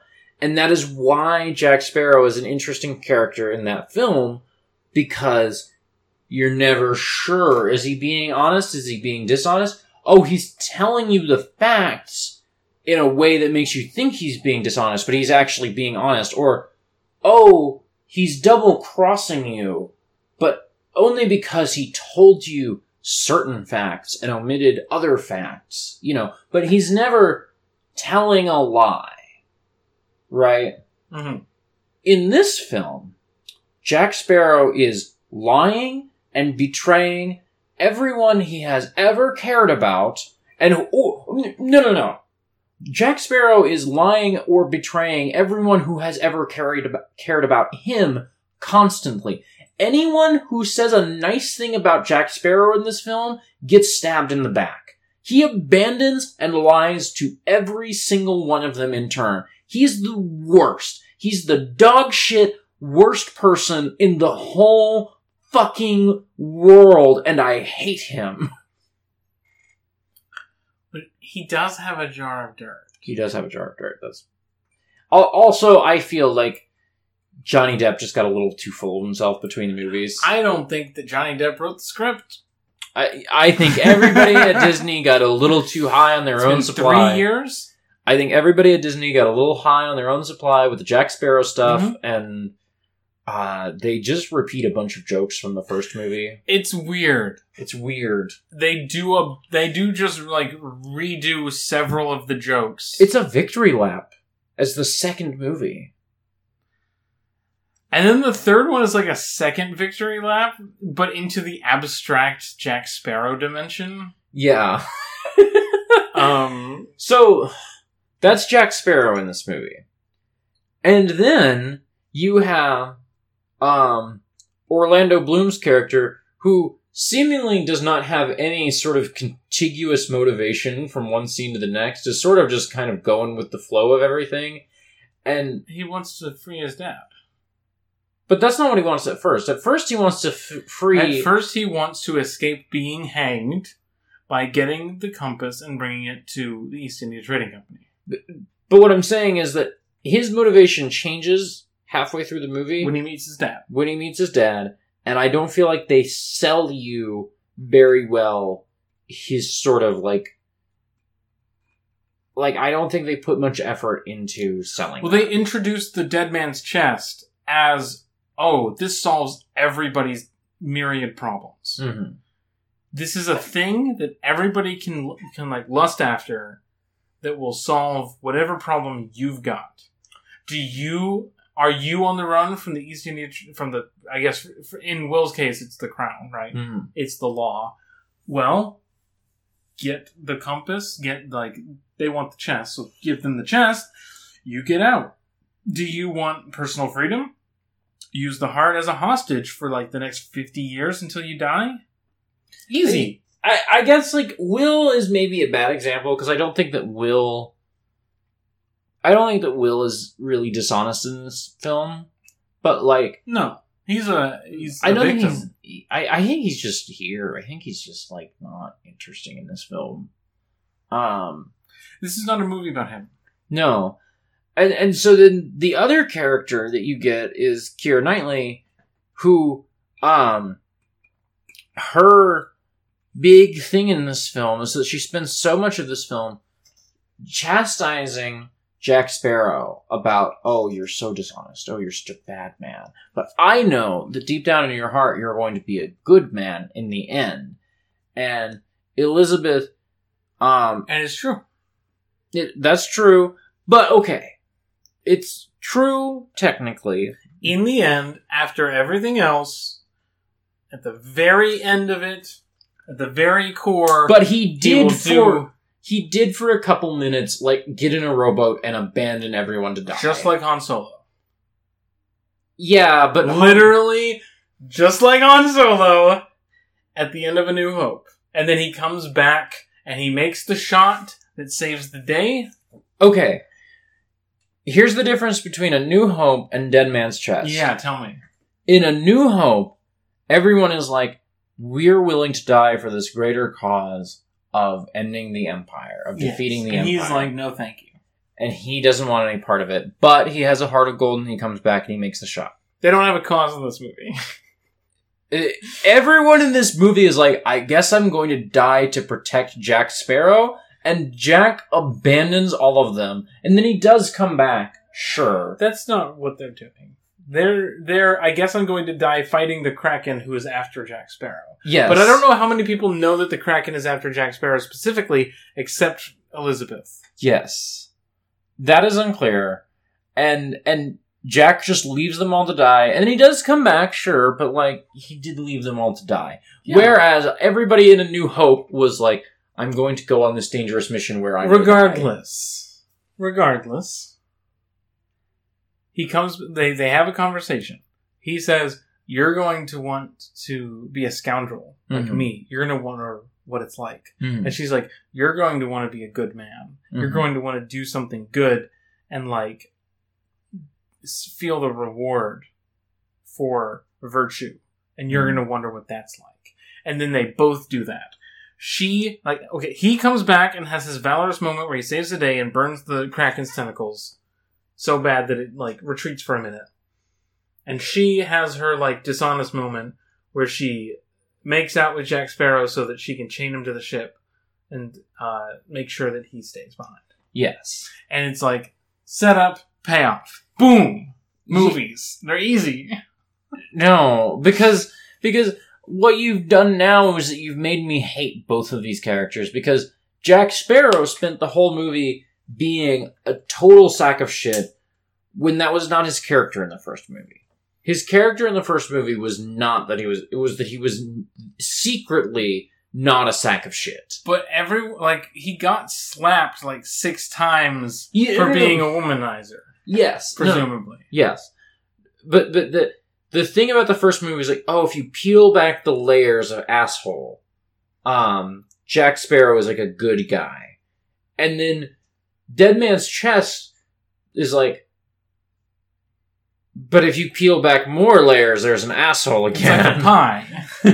You got the crust on the top that's an asshole, and then underneath you get the fluffy like good guy, and then at the bottom there's like a, a third layer that's just like the top layer. and he's just the worst, most despicable person. And so, sure, he has this redemptive moment at the end, but the movie before this has been two hours of him being the worst person in the world, and then the movie ends with Keira Knightley, who I already have problems with because, oh, isn't it fun when the like virginal white woman is like horny all the time? To Um, be fair, Will is also willing to, um, at one point, kill Jack Sparrow for the compass yes. to free himself and Elizabeth from death. Yes. And the movie starts with um Beckett shows up at their wedding and is like, You're familiar with Jack Sparrow. And they're both very protective and they're like, Captain Jack Sparrow. They're and then both he's immediately willing to just agree to this scheme to get something precious from Jack Sparrow, and he has to know like he's going to have to like he's either take going it. to have to rob or kill Jack Sparrow. yes. Like And Will he's agrees willing, to that He's willing to do this to so save, he can nut. so that he can make a new baby, a third William. I'm not joking. I think his son is named William. I would be surprised if he wasn't. Anyway, so yeah, the the movie just ends with like all three of these characters are loathsome and despicable, and the setup, literally the setup for the next movie is everyone is sitting around mourning Jack Sparrow. Oh, what a good guy he was! He came and saved us at the end. He's such a good guy. Everyone loves Jack Sparrow. The world's a little darker now. The world's a little darker without Jack Sparrow. Gibbs gives his big poetic speech about how great Jack Because Sparrow you, was. the audience, love funny man Jack Sparrow. But the movie has been about how he's been a piece of shit. And then, like, uh, the movie has been about how no one should want to be around this man. but he's not even like the only person who's a piece of shit. Yeah, because the movie it lowers everybody down to his level of shittery, and then Elizabeth Will thinks that Elizabeth wants to get Jack back because she loves him, and Elizabeth, not knowing that Will saw her make out with Jack, just wants to get Jack back to ease her own conscience about getting him killed. I don't think she loves him. I don't think No, she's absolutely she's not. not into him. She likes what he represents because she wants to be the first girl boss. Yes. And she feels bad about getting him killed. That's why she wants to save him. Will does not know that. And, And- won't until like halfway through the next movie. I feel like. And so the, the like we're now just setting up like oh these characters just don't tell each other very basic facts and so they're going to be tense. But like, also, Norrington is here. Norrington, who no one cares about to the extent that the the the Flying Dutchman crew just let him run off into the woods with the heart because they think that they have it in the chest. They don't bother killing him or anything. They just let him go because nobody fucking cares about Norrington. Mm-hmm. I love Norrington. Norrington, who no one cares about to the extent that when he is in the scene where they're digging for the dead man's chest, you and I are like, why is he in the scene? He's not even getting any lines. And the answer is that, like, He's there to dig the hole for them so that Keira Knightley and Johnny Depp don't have to dig a hole. yeah, so that they can humiliate this man that they don't like. Also, it was something related to that. It was something. Norrington, Disney's first cuck. Go on. It was something related to that. I don't remember. Do you want to talk about the gay pirates? No, they're not interesting. It's the Bible. You get credit for trying. You're, you're gonna you're gonna take you're going to regret your words and deeds next movie when they become pivotal to the plot.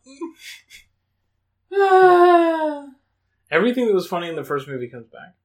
Literally every every funny joke gets repeated, and the the thing is that just like there's not as much funny stuff that comes from this movie. Because this The- is an epic, and the first one was just an adventure. You know. the the the first movie is just filled with so many quotable lines and funny things and like memorable moments and this movie has i got a jar of dirt that's it that's all That's not all. oh please tell me I'm trying to find a link to the first movie to check uh, if this was written differently. okay What do you do? right there Oh, that's a hyperlink. I couldn't see it. Curse of the Black Pearl, screenplay by Ted Elliott, Terry Rossio. Dead Man's Chest, written by same people. They're just playing it's the second movie and they're playing the hits They really are. do we want to do questions i have nothing else Uh, I don't know. I feel like. Uh, did people not like At World's End? Because it was number one on that list. But when people, when you see movies that come after this that take inspiration or take like cues from this, it's not pirate movies. uh-huh Like, nobody wanted to make another pirate movie after this? On this, or like, eh, this kind of thing? Like, nautical fantasy. once again i Like, just, we all moved on to Marvel, I guess. I, I once again have to stress that this movie is like famously a very expensive movie and difficult to make. And everyone That's was true.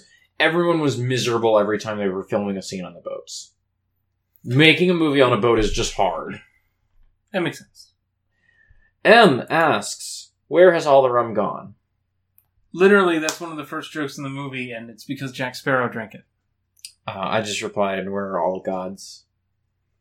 I think I'm very funny. I'm sure you do. Crystal asks three questions.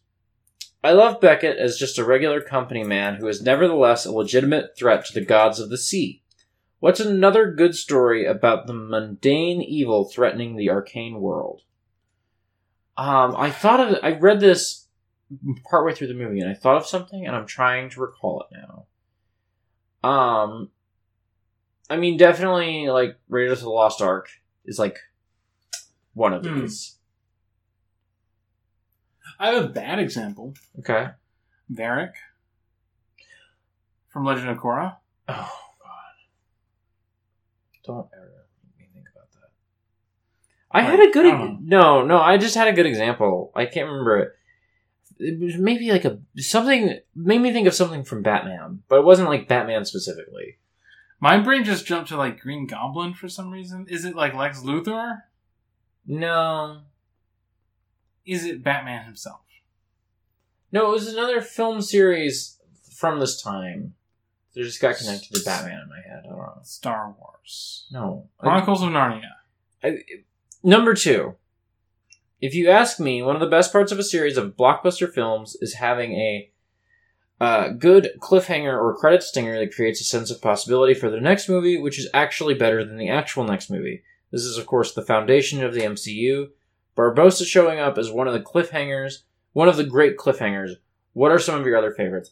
I can't like understate how big the MCU stuff was for me as a kid who grew up on the Spider-Man movies, as a kid who grew up on the 90s Spider-Man cartoon where Daredevil and Wolverine are showing up and like as a kid who grows up with the sort of understanding that there's this big interconnected Marvel universe that I didn't really have a lot of access to because I was aware of it, but I was not reading comics. Because comics were a very hard thing for me to understand, just as like a like where do you start reading them? You Mhm. know, sort of thing. Um and so like the the early MCU stuff really hit me. Like this Barbossa really fucking hit me when I was 10 years old. And the early MCU stuff really fucking hit me like early on as a kid. Um When they have the stone, when the Nazis have the stone, or whatever. What's the thing that ties into Winter Soldier? Like they have the staff. Oh. They have Loki's staff, right? they yeah, they get Loki's staff. I um what was it? I there's some Van Helsing like credits stuff, isn't there? You oh, you were asking earlier in the podcast, what's your like favorite like one of these that sets up sequels? I meant like just movie in Yeah. general that like Yeah, a yeah, failed yeah. franchise. But No, like, but you you asked early in the podcast like what sets up a franchise that like does, doesn't happen or doesn't go anywhere, and the answer is Van Helsing. Fucking great movie. I mean, it did get a sequel. Did it we really? haven't seen that sequel. Uh, it is animated. Oh, I don't care. No, sorry, that might be a prequel about Jekyll Um, because he says, "I missed you in London."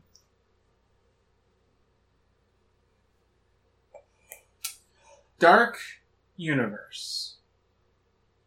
Pan, pan, pan. What? you do you remember that trailer for the Mummy, the Tom Cruise Mummy Yes. Dark Universe movie Yes. that got uploaded Yes. with the wrong soundtrack, Yes. and there's the guy shouting "Pan, pan, pan, pan." Do you remember Dracula Untold? I didn't ever I see it. I fucking love that movie. Did never see it. Other good cliffhangers? Um, that didn't happen. No, no, no. Crystal is just asking about cliffhangers. I was, I remembered that you had asked earlier in the episode about stuff that doesn't happen, and I was like, Van Helsing. Is there one in the Neo taking off? Neo doing the Superman is not a cliffhanger necessarily, but Neo doing the Superman shit does to me set up oh whatever's gonna happen in the next Matrix movie is gonna be fucking crazy. Because oh, the real world is also the Matrix. Yes, And that's Yes. not true. He's just spiritual. I, I I genuinely cannot remember if that happens. That happens at the end of Reloaded, right? Okay, couldn't remember. I know the I remember the end of Revolutions. I couldn't remember what happens at the end of Reloaded. So yeah, Reloaded ends with the.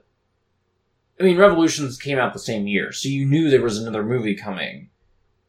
Um, and the way that Reloaded ends with the Superman shit, I need to watch. I need to shout out Back to the Future. I hate those movies. I grew up watching those movies, and I hate Robert Zemeckis. I don't know who that is, but Back to the Future ending on no, no, no, no. We have to go to the future now. It's about your kids, Marty. Where That's we're good. going, we won't need roads, and so they get to 88 miles an hour by flying the time machine. It's like a perfect escalation of each of the core components of the story. This is maybe the only part of the Back to the Future film trilogy that I like. I love those movies. I saw them as a kid, and they are just like almost perfect. Number three. it was really surprised how well the CG in this movie held up, especially for Davy Jones. Oh it, yeah, it honestly looks better than the average blockbuster these days. Why is it that CGI has gotten worse? Um, I don't have a great answer, but I would imagine it's something to do with the economics of you can have just an army of underpaid, ununionized CGI worker, like somewhere else. somewhere else. You can doing all that, and you can previs the entire movie. So you just need actors to show up and say lines, and you don't even need them to be like that interested in it. They can even do lines later if they want. Like they're all the the this movie has animated elements that they are trying to fit into um like elements that are quote unquote real you know there's a lot of like fake stuff in this movie but like there's there's a lot of like animated elements that are trying to they're trying to make Davy Jones look good when he's in the same shot as William Turner I think there are only three guys on set on Mm. the Flying Dutchman. I think Will Turner, Bootstrap, and Davy Jones are guys, and it feels like the rest are like mocaps. Yeah. Like there's no amount So- of like m- fusion of CG and prosthetics that would get you those characters. Um, sorry, I just saw something on Twitter.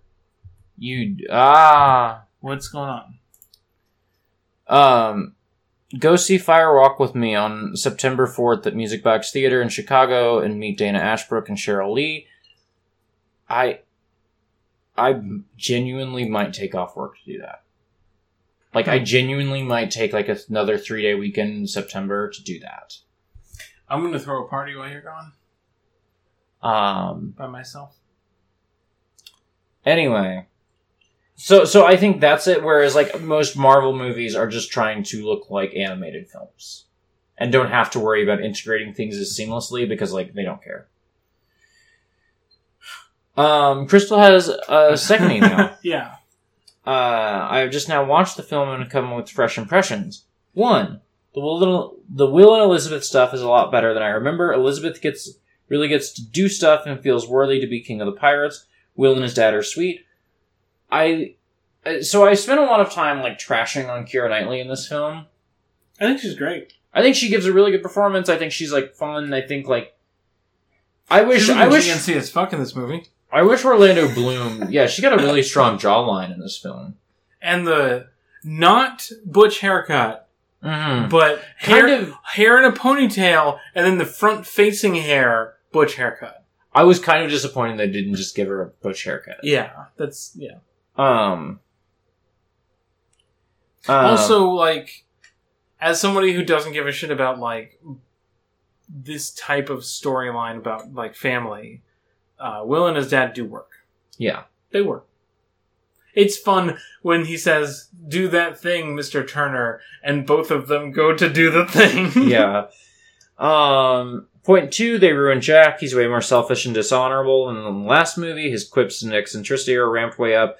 This is the last movie. I was like, I don't know. Crystal and Jackson are being pretty hard on on Jack Sparrow.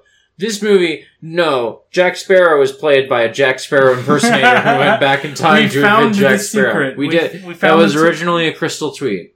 in response to It- Jackson. Yes. Um, and finally, Davy Jones is a really fun villain. I could watch him play piano with his tentacles all day. True. He could eat a peach for hours. They they just made a Dracula of the seas, and I think he's great. Yeah. I don't think Dracula works with a beard, but um, Davy Jones, he's rocking it. We got an email, and I think I know this from, but I, I, am not sure. I Marxism Leninism asks, "What's the status on the rum?" Um, Um, you turn around and show me the bottle. it's not gone, It's, but it's not gone. pretty close to it. Well, what did we start with? This was originally a 750 milliliter bottle. There's um maybe an inch left, Yeah, about an inch of rum. and it's uh four inches wide. I'd say. Yeah. three inches wide. How would you, what would you say? Three and a half. But there you go. We got a little bit of rum left.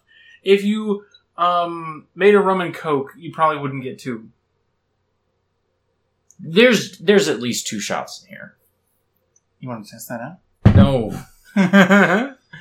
uh, do you want to read our last? Can you can you auto reply to Marxism Leninism with "still working on it"? Yeah. Thank you. Our last Um, email comes in from Jackson. when I watched this movie, this is a longer email, and I haven't read it, so I'm gonna just read it verbatim, unless I see something that I want to skip. But I'm gonna read it more or less verbatim. Okay, well then do that. If you're going to kill someone, kill them. Don't stand around talking about it. When I watched this movie the first time, I was shocked by how much I loved it, considering Stop, stop, it's a bloated disaster. my I just read the lines wrong. When I watched this movie for the first time, I was just shocked by how much I loved it, considering it's a bloated disaster where every character is awful. Nothing even slightly gets resolved, and it begins with some truly racist bullshit that isn't even very funny. That's the other thing, is that There's a lot of physical comedy in that segment. let's let's say that I like let's say that I were but a newborn babe watching this and I wasn't aware that racism existed. And in I this context. in, in this context. This is also just not a very fun part of the film. Nothing on the Cannibal Island is fun or interesting.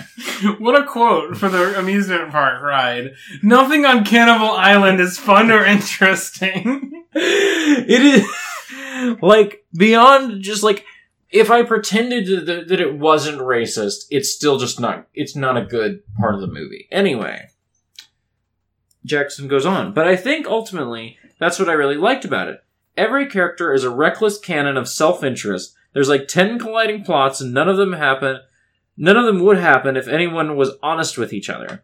The final sequence in this movie is just one of my favorite blockbuster action scenes, just a nihilistic comedy disaster when nobody gets what they want, nobody deserves what they get, and it's the most avoidable thing to ever happen. It's a Coen Brothers sequence where the Shriek climb episode.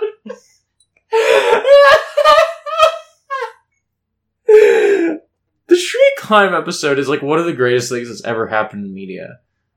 If people are not familiar with it, um, in an episode of Zeta Gundam, Kamille like goes undercover as a guy named Shriek Climb, and he's like gets in at the airport, and like as soon as he like gets off the plane he's on, essentially, someone sees him like, "There's that motherfucker!" and his cover is blown immediately. um. I need to rewatch to see if it holds up or if I was just overexcited on a first watch expecting a proto Marvel movie and instead getting this weird, consciously empty blockbuster where all these likable heroes from the classically great first movie are at their most cowardly and distrustful, yet it never plays as a meta subversive film in that obnoxious way. It's a movie that understands that spectacle blockbusters are not machines for empathy and so feels unique among its peers. They barely even try to make you care that Jack dies. Blockbusters aren't uh, about stories, they are a collection of images and moments that get you going. They are, ironically, a theme park ride. Barbossa's back! Huge fucking pop! That's cinema, baby! I think Jackson's just on point. Uh, sorry for writing a minute essay. You do not have to read this on air. I did. You can just tackle the question, which is Do you have any blockbusters you enjoy for being subversive, small s, but not subversive, big s? So, like, Enchanted wouldn't count here. You know? Like, the sort of, like, meta text. What is the difference between Enchanted and Ella Enchanted? Uh, I don't know. I thought those were the same movie. Are they not? I don't think so. Enchanted. Enchanted 2007. That's the movie I'm talking about. Ella Enchanted 2004 is a different movie. I guess it's just a normal movie. I guess Enchanted is what I'm thinking of. Probably. But but Maleficent is one of these um where it's like, oh, we're being so subversive and like I don't watch those. Well, yeah, I just I was just cl- I was just making clear what doesn't count here. Like what do you think of as a movie that um Well, keep keep reading the email okay. after the question. Oh, you can't look from one screen to the other that quick. Let me just read it. Let me just read it. Um, another easy example because I know the wording sucks. Anakin Skywalker, the hero of ten year olds everywhere, murdering a room full of children is absolutely this. Shit like Cabin in the Woods or Iron Man Three is not. Um. Um, I was just thinking of something, and then you told me to read the rest of the email. I can't remember it now. Um, I was going off the Disney live action stuff. It wasn't one of those. It was like I just springboarded in my mind from there. Enchanted. No, it wasn't Enchanted. I know. That's where we were though. Um, in some ways, I think Temple of Doom is this. I really don't like Temple of Doom. Um, I really don't like Temple of Doom. But I think this is a little bit of like what Jackson's talking about because Temple of Doom on its face is a little bit what if we made a Bond movie? In the way that like the first movie is kind of a Bond movie, but the second one is like more explicitly like what if we made a Bond movie? And It starts with a Bond theme. it starts with a Bond theme. It starts with Harrison Ford in a white suit. Um or tuxedo. in like a uh not a bar what's the word lounge Yeah. Anyway, um, I don't really like Temple of Doom, but I kind of think of it as this because I don't think of Temple of Doom as like a movie. Raiders of the Lost Ark and Last Crusade are movies about going on an adventure. Temple of Doom is a movie about like George Lucas and Steven Spielberg both simultaneously going through divorces and just excising all their like shitty fucking demons um on screen. like that's what that movie is about and it's not about like the characters and also it just is a movie that is like Temple of Doom being a movie that is trying to replicate the sort of style of 40 serials um goes super ultra mega racist in a way that just makes you realize that every Hollywood movie is super ultra mega racist. It's just more subtle than Temple of Doom is. Temple of Doom is like the most outwardly racist movie ever in a way that just makes you realize that every movie is this. I don't know that I have one of these Um uh, I definitely think making Anakin Skywalker not just the men, but the women and the children too. Um, I mean, I think of I think of this and I think of Revenge of the Sith in a different way, not from like what Jackson's talking about, but because like it- because Revenge of the Sith. Something I said thing, to you. the thing you said recently was in a world and in a time when everyone's making George Bush movies, not what I said. George Bush is Not you I said. Not what I said. You first of all, you did call George Lucas George Bush. I did call George Lucas George Bush, but what I said oh, was I know everyone's making 9/11 movies. yes, yes. Thank you. Don't mess it up. I'm drinking. I know. I'm just. I'm trying to interrupt you so you don't say it wrong. Okay, everyone's making. Uh, Mm, Can I just say? okay. Sorry, I just. Uh, I- think of Revenge of the Sith as being very funny because in 2005, when everyone else is making 9/11 movies, George Lucas is making a George Bush movie, Dick Cheney movie. a Dick Cheney movie. He is Bush and Cheney in one character. Yes. Palpatine. Yes. That's all. Yeah. What's subversive mean? I, I don't know. I get. I don't know that I have one of these. Because it's like I don't I don't know. I don't watch that many movies to be fair. So I don't know if I have one. Do you have one besides No, I think Temple of Doom, and I think just what I said about Revenge of the Sith. Yeah, I don't. I don't know.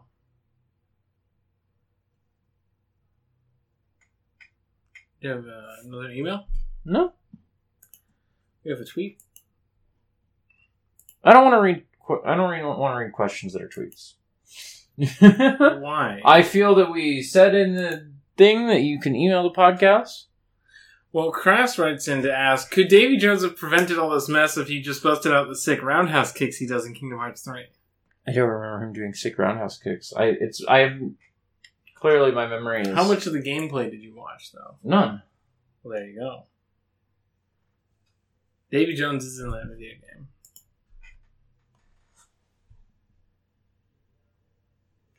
Uh, we also had a question asking, "Is this the one with the jar of dirt?" It is.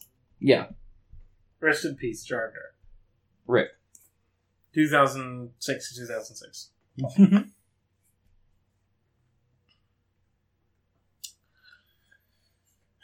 This brings us to the end of the podcast. It sounds like.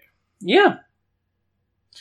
Uh, you can find me on Twitter at atomal underscore coffee. I don't want to do more plugs than that. I'm I was kind going to ask if you had any closing statements on Pirates of the Caribbean: Dead Man's Chest before we uh, continue to At World's End next week. Hopefully. I got a couple. I got like other stuff. I would like to do this again next week, but I don't. I just don't know how feasible it is. I'm just assuming we will do it on Wednesday unless something else gets in the way, Yeah. because that's my day off. So we'll see. Hmm. I get my schedule schedule tomorrow. Yeah. So. Um. Plugs. Neither Nora on Twitter. Uh, go to the abnormal mapping Discord, and there's export chat. Uh, Production has started and editing has started for Back to the Ark, the Marble Hornets podcast that patrons will receive exclusively. That will start on August 3rd. I'm How you feeling? I'm okay. How's that third shot hitting you? I feel more or less sober because I've just been talking the whole time through it. I've just been sipping on the port, not having jack shit to say because I said all the stuff I was going to say. Yeah. Would you? uh Obviously, our ranking is Black Pearl at the top, Mhm. and then Dead Man's Chest. But like, I'd probably put Matrix Reloaded ahead of this movie. Haven't seen it in 15 years. not probably. really part of the conversation either. would you say this is like a seven? As far as like films that are the second in the series, Okay, part two of a trilogy is Part a very two of- specific place to, to sit in as a movie. yeah. So, like, like obviously not as good as Empire Strikes Back. Sure, yeah, that's true. Is this as good as Attack of the Clones? I don't think so. No, not at all. What? we're both the Attack of the Clones lovers. Yeah, I would watch Attack of the Clones any day of the week over Phantom Menace. probably. Although it is longer. Yeah, I think Phantom is- Menace is the no. A New Hope is the shortest, it is a it is depending a- on your cut. Attack of the Clones is way too long, and also the last like forty-five minutes to an hour of it are bad. But like, But but, also, the previous two hours are bad. But it's also great. But, like- like in a more enjoyable way. I don't know. I think Attack of the Clones is every bit as good as Revenge of the Sith, except for anything that happens on Geonosis. I I like the prequels a lot more than most people. My biggest complaint is that the clone troopers are all fake. yes. The worst part of those movies is that every clone trooper except for Cody is CG. yes. They should have just gotten people. Yes. But yeah, I think Attack of the Clones is a better movie than this. Um, what are some other sec- famous second movies? Um, Two Towers. I haven't seen it. I How know. does this rank against Two Towers? Two Towers is a fucking masterpiece. you kidding me? um, how does this rank against Spider-Man Two? Not as good. Yeah, I guess so. I haven't seen Spider-Man 2, but I believe it. You haven't seen Spider-Man Two? No. What? What? What? I saw the two that matter in that trilogy. I saw Spider-Man and Spider-Man 3. I mean, I don't I've like never this. seen Spider-Man I don't like this movie as much as Spider-Man Three, but that's neither here nor there. Um, what are some other you trilogies? like Black Pearl as much as Spider-Man 3? No, Yeah, that's what I thought. no, I I love Spider-Man Three far more than is reasonable. Do you like Revenge of the Sith as much as Spider-Man 3? No, Okay. No, fuck you. I'm, I'm hurt that you would ask. Just asking. no, it's good content. It's good content. I'm glad that you asked for the content, but I was just Do you have opinions about the Star Trek modern trilogy? no, I haven't seen any of them. Oh, weird. Okay. I okay, you know what? I saw an hour of Into Darkness and I had to turn it off because it was bad. I thought Beyond was very fun. I had a good time with that. So I would say that Dead Man's Chest is definitely better than Star Trek Into Darkness. Also, that's not really a trilogy because they didn't plan it that way. But Better than Into Darkness. If we're just going really broad with second movies, not as good as Wrath of Khan. uh, I would rather watch this than Wrath of Khan. Fuck But that's you. because I don't really care about Wrath of Khan. You're a monster. It's a good movie in the way that like air is good for you. I don't know. I don't care about Wrath of Khan. I know it's good, You don't. Can but I? I don't think about it. Okay. You know? okay. I don't have. I like, despite being a person who primarily consumed Star Trek for most of my life through movies, Wrath of Khan was never my go-to. Hmm. I liked the Next Generation movies more than the original original series movies. I like First Contact and well, First Contact because it has the Borg in it, and I I like the Borg.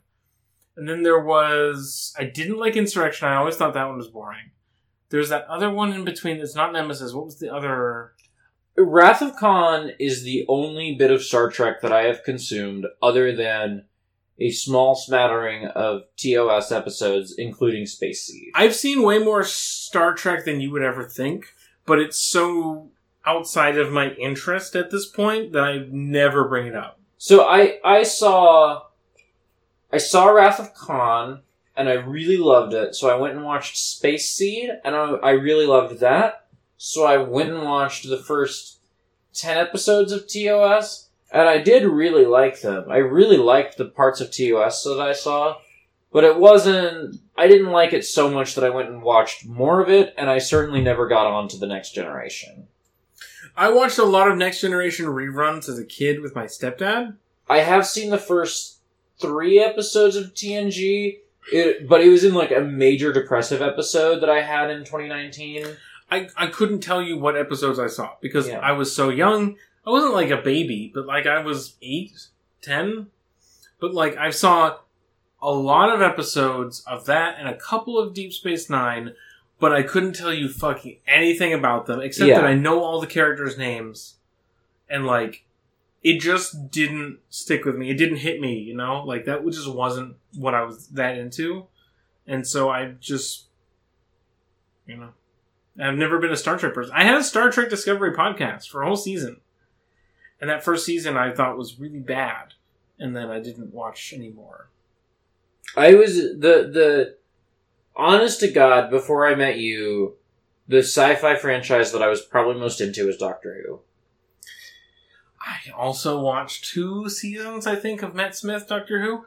I watched I watched probably seven seasons of Doctor Who. Uh, my introduction to Doctor Who was the beginning of the Matt Smith stuff. And I was like, oh, this is fun. I fell off somewhere in the Matt Smith tenure. I couldn't tell you where. And then after the astronaut arc, I just, after, whatever that, I guess, third season was. Because Yeah, the, se- the first season is a Pandorica. yeah. And the second season is like oh the ast- the weird astronaut guy. Well, and there's the there's the girl who's inside the Dalek. I remember her. I, remember- fell off somewhere, somewhere when she was a significant character. The newest episode that I saw of Matt Smith was World War II. I think it was the first of season three, where they go to World War II and possibly save Hitler. that is in the the, that, that Let's? Kill Hitler is in the first season of the Matt Smith run. Mm. Yeah, it is. I I remember that one. Because this was like, it was about, it was all about the astronaut. I re- I remember I remember the Let's Kill Hitler episode because I remember it being one of the episodes where it's like I think I don't like this show as much as I used to.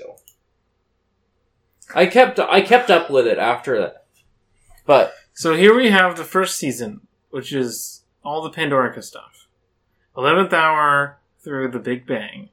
Then we have the next chunk, the Impossible Astronaut, Day of the Moon, Curse of the Black Spot, etc., etc., etc. Let's Kill Hitler is the third chunk, six point eight. It says that's the last one I saw. okay, Uh, because I knew it was after all this stuff, which I don't remember any of that shit. okay, okay.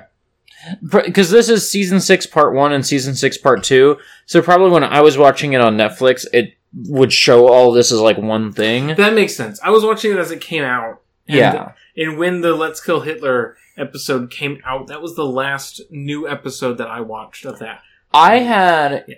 a huge fight with my partner at the time. Scroll down.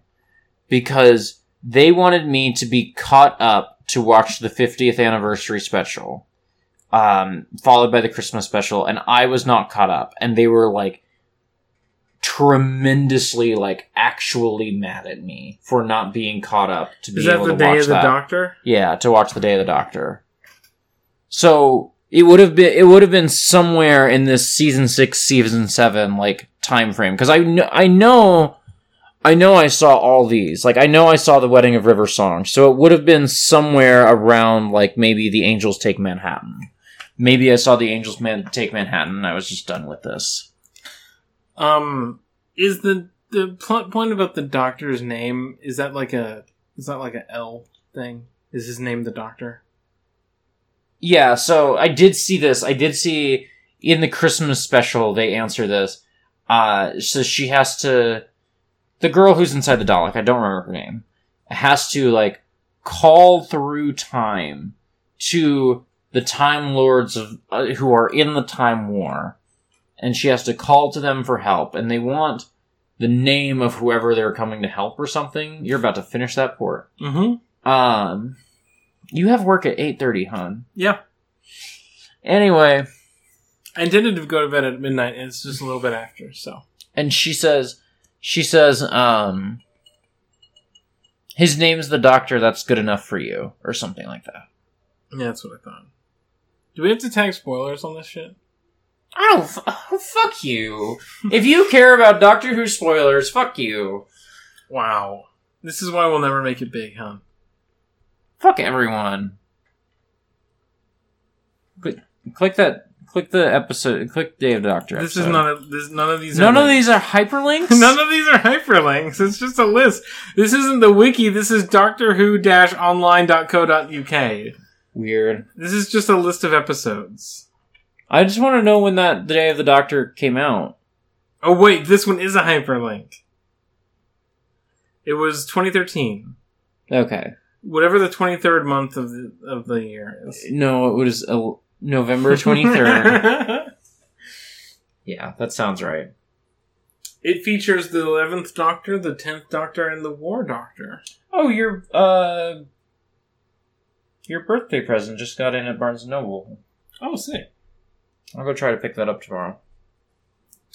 There's also they have quick links to all the Doctors, 1 through 13. I thought you only got 12. They got him some more lives. What? In in in in the Day of the Doctor or the Christmas special right after it, they got him more lives. That's cheating. Yes, it is. They just got him more. Like the the Time Lords of old, like just like breathed life into him or something. The Time Lords of old? I I'm making shit up kind of because I didn't actually watch. uh, so I remember this. I Were you this. not allowed to watch the special because you weren't caught up? yes. so I remember I remember people sitting around watching this Christmas special and I was sent out to go get everybody like pizza and and sodas basically. And I wasn't allowed to watch it, but I did come back and I saw whatever scene I was just talking about where she like whispers through like a crack in the wall and like a TARDISes show up or something. Is that the crack of the wall that's like a big plot Yes. point for the whole season? Yes. Okay. So she like talks through this crack in the wall about that, and then she gets him more lives or something. I'm just I don't mean to be super dismissive of a thing people like. But I'm I do. I'm really glad I'm not a Doctor Who person. It's it's only suffering. Also, every person like I almost got into Doctor Who for the sake of like a crush, and I'm so glad that I didn't. I did. It's bad. Yeah. It's a bad way to be. Um, do they even still make it? Like, what's going on with the Thirteenth Doctor? Like, what's she up to? I mean I don't know. When's This that last episode- episode aired? 2020, like early 2020 was the last time. Weird. Weird. Weird. Nothing new since COVID, I guess. Yeah. According to this website, I don't know.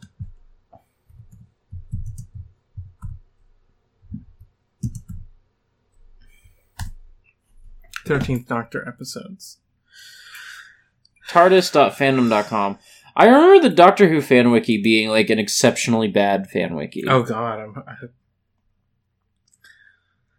I, uh,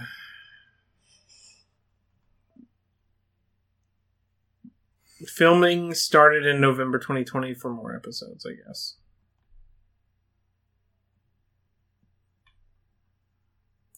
Do you think they're going to do a COVID episode? Like, do you think they're going to do an episode about COVID? No, not for another 40 years. Then they'll have the Doctor travel back in time to to, to 2020. No, that's dark because if they go another 40 years, which is like possible, there will be a century of Doctor Who. Yeah, you know, we're three years away from Star Wars turning 50. That's one thing. 50 is like a thing I can understand. A media franchise lasting a century will probably happen in my lifetime. Probably. Now, to be fair, there's a pretty big gap between old Doctor Who and new Doctor Who, right? Yeah. But probably in my lifetime, there will be a media franchise that is puttering along and we'll release.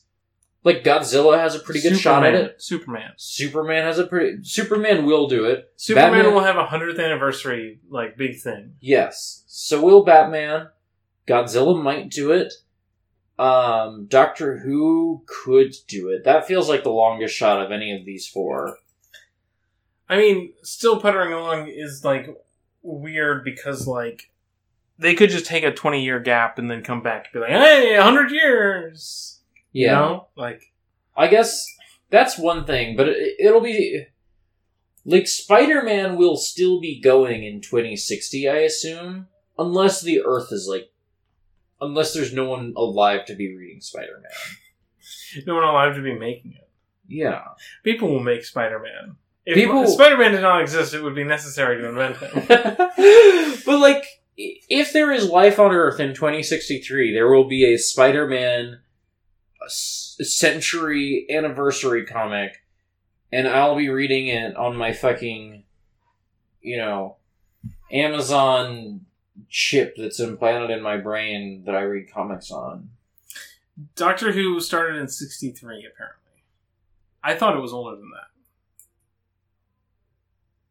Weird dark turn that I took the podcast on just now. I'm still having a perfectly fine time. Meow meow. Should we call the podcast, or do you want to talk about some other bullshit? You want to talk about Ella Enchanted?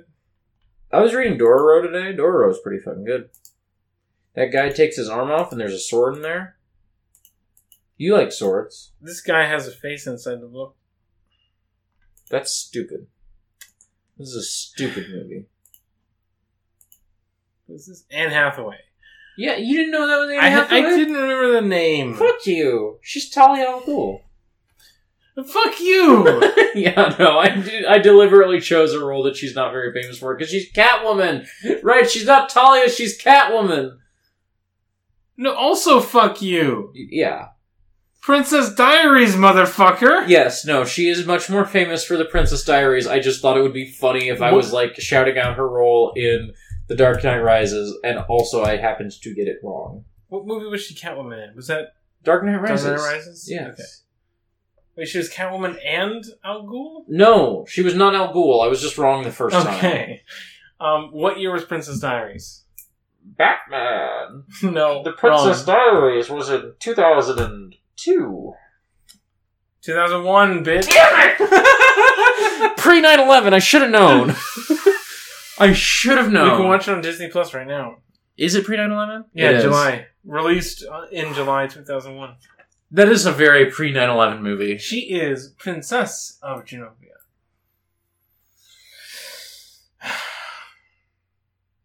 I remember being a little kid and trying to find Genovia on a map. I remember because I was little and I, my dad got me this globe and it had a little pin. You could turn it on, you could plug it in, you could turn it on, and it had a little Yes. pen and you could tap it and it would say Russia, yes. England, Germany. Um, and I remember like staring at Europe. I was like, I know it has to be around here. Where the fuck is Genovia? And I asked my dad, and my dad didn't care about any of the stuff that I was watching. Like my dad never watched movies with me or anything, so he was like, "What are you talking about?" I was like, "From the Princess Diaries." And he's mm-hmm. like, "What are you talking about?" You tap it and it's like, Genosha.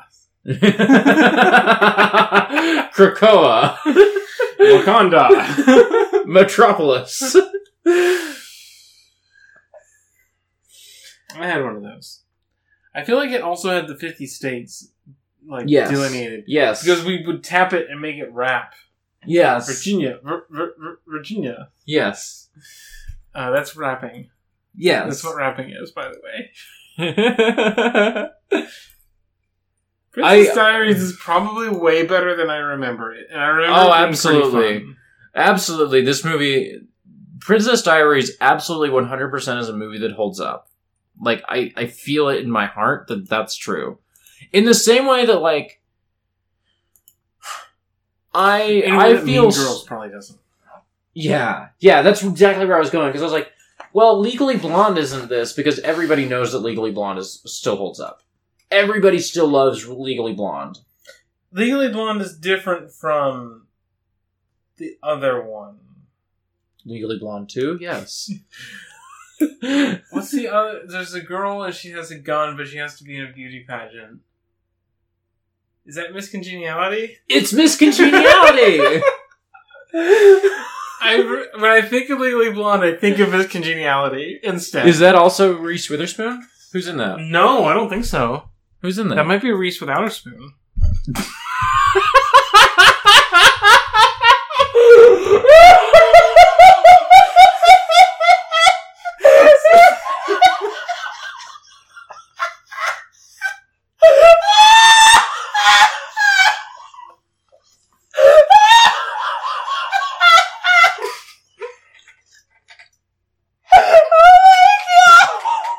If I la- if I laugh, I'm gonna throw up.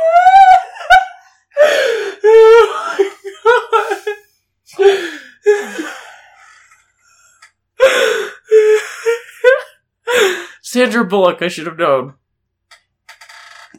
If I laugh, I'm gonna throw up. Should we end the podcast?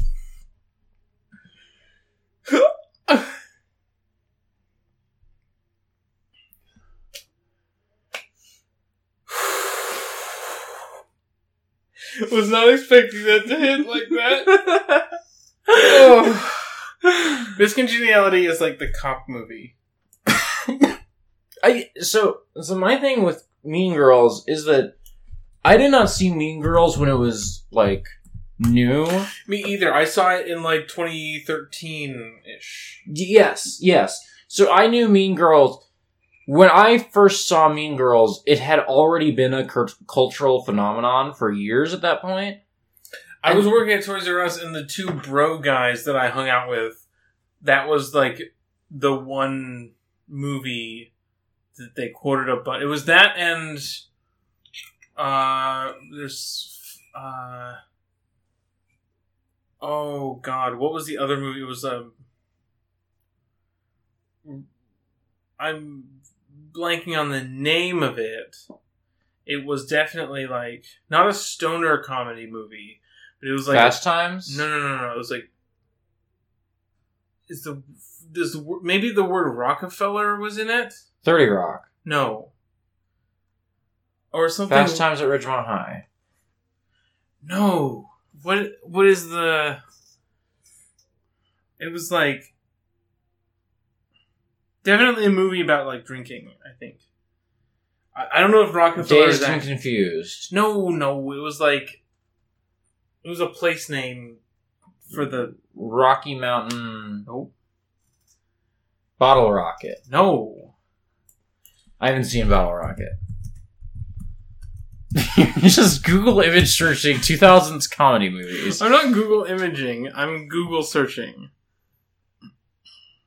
Anyway, the, the thing I was gonna say was that I, when I first saw um, Mean Girls, it had already been a cultural phenomenon for years at that point, and I already knew all the lines, and I kind of like watched it. I was like, this movie kind of sucks ass. Mm-hmm. Like, I just never liked Mean Girls, partially because I think that like Tina Fey is like a fundamentally evil and um like person who is like doesn't write her characters with like any sort of like empathy or like understanding or like kindness. Um, and then last month watching Clueless, I was like, why did anyone ever like Mean Girls? Clueless is everything this movie wants to be and so much better. Clueless is amazing. Me, myself, and Irene. I'm gonna find it. Freddy got fingered. No. I want to say rock. The phrase rock might have been in the title. I'm just finding a bunch of The Rock or Chris Rocks. School of Rock. No. Camp Rock. Okay, it wasn't rock. It might have been maybe green was involved.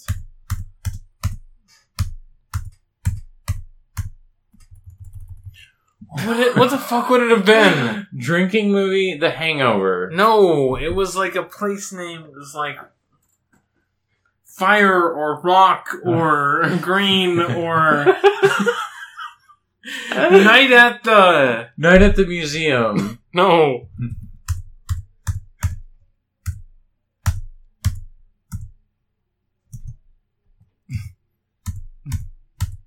Night at the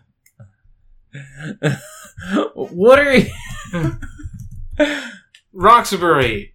Night at the Roxbury. What is this movie? I've never heard of A this. 1998. Sorry, I was in the wrong decade. Comedy film based on a recurring sketch on television's long-running Saturday Night Live called The Roxbury Guys. This was the other movie that they would quote. I've never heard This of is it. a I've never fake seen it. movie.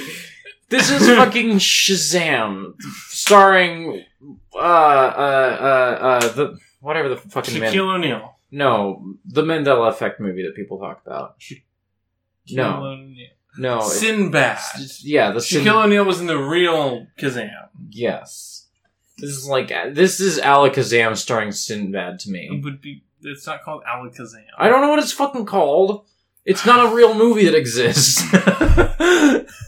it's just a movie that people made up and then decided it had to be real because they couldn't Fake possibly. have Sinbad movie. Shazam.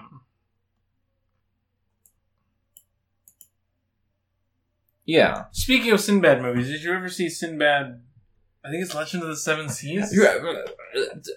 Night of the Roxbury is a fucking wax house baby movie to me. you invented a Wikipedia page and you lured me six hours into this podcast to make up a movie, and I just trusting that I wouldn't read the Wikipedia well enough. Legend of the Seven Seas. Did you ever see that? It's- No. It's a DreamWorks. No, I don't know what the fuck you're talking about. Sinbad. Okay, sure. It's Jack Sparrow, kind of. But it's 2003, so. Same year. Okay. Brad Pitt. you're just saying you are just free associating. You've had so much to drink, and you're just free. I haven't had that much to drink. you are just like saying words, I'm. and there's no sort of Showing- rhyme or reason. Sinbad Legend of the Seven Seas is in the Titan AE, like, space. What did that have anything to do with what we were talking about? I'm just telling you what this movie is that I brought up. Sorry. I was expanding your horizons. You know what they didn't say in this movie? Bring me that horizon. They didn't say it. They didn't say it. This is a dead man's chest podcast. Where does the phrase "dead man's chest" come come from? Come from? what? I don't know this movie. What? No, isn't "dead man's chest" like a song? I cannot follow you whatever like dark path you've been going down. It's a sea song. Originally from Treasure Island. Oh, someone sings it in the movie. Gibbs sings it Oh in yeah, the movie. that's, yo, that's where the phrase "yo ho ho" and a bottle of rum comes from. It's from the the song called "Dead Man's Chest."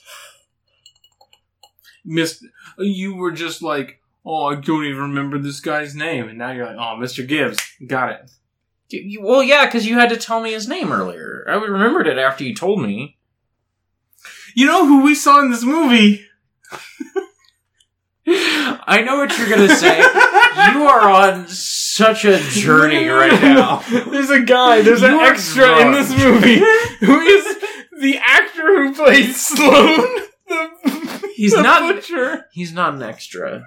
He he has too many lines to be an extra. So he's just a guy. He's just an actor. He was in the Eragon film as well. Yes, You're- Sloane the butcher from Eragon. You're I might be a little bit drunk. I was so excited when I saw Sloane from Eragon in this movie. I paused the movie to you show did. it to you. You did. And then you were like, "Oh yeah, I remember," and I did my impression. Of You it. you I, you were like, oh, it's Sloane, and I was like, oh, right, the butcher from Eragon. You're like, the butcher from Eragon. I was like, I recall him. Like, oh, he's in that scene where he's talking about the stone, like- and I was like, I, like, I "The fat remember. melts off the meat. You you told me all about him, and I was like, I we've watched this movie like eight times. I remember who Sloane We haven't watched the movie eight times. We watched Eragon once. We watched it. Twice. We have watched it three times. Did we watch it recently? For Yes, Uh, expert? we podcast Yeah. about it with Jackson. Remember? yeah, that was great. It was a really good episode. Hey Jackson, don't take me up on this, but if you want to be on one of these pirate episodes, There's only one more before this way lies madness. those other two exist. We can watch them. We- but I know that Jackson's busy. I just know that like if Jackson wants to be in on a good episode of this podcast, Dead Man Tell No Tales, obviously the fifth. yeah, everyone knows classic film really returned the form. Does that one have Blackbeard or does I Stranger don't know. Shores? I don't know. It's on Stranger Tides. It's the fourth. movie. I thought it was Tides, and I thought then I was like, no, that doesn't make sense. You don't go on Tides. What? Yes, you do. what? You don't walk on tights unless you're Jesus of Nazareth. You are drunk. I'm a little bit tipsy, maybe. You've had so much to drink. It hasn't been that much. You have had so much to drink. I love you There's so much. more. There's a little bit more left. I'm taking it away. Oh, nope. I love you. I love you too. I love you. Thank you for Kiss listening me. to the podcast. Kiss me. Give me a dollar on Patreon so you can listen to my Marble Hornets podcast. Mm. Thank you. You're Export- drunk. Export audio. yeah, so? What are you going to do about it? Where's the fucking? Where's Audacity? I just want to see what the timestamp is. I don't really gonna, care. what, I want to know what you want. I want to guess what it is. I'm going to say Two ten. 210. That's also what I was going to say. 224. Two twenty four. Oof. I was also thinking 210. Uh, I hope you've enjoyed this podcast that is officially longer than the movie we ostensibly talk about. No, no, this is a really long movie. This movie is 240. No, Hamilton was 240.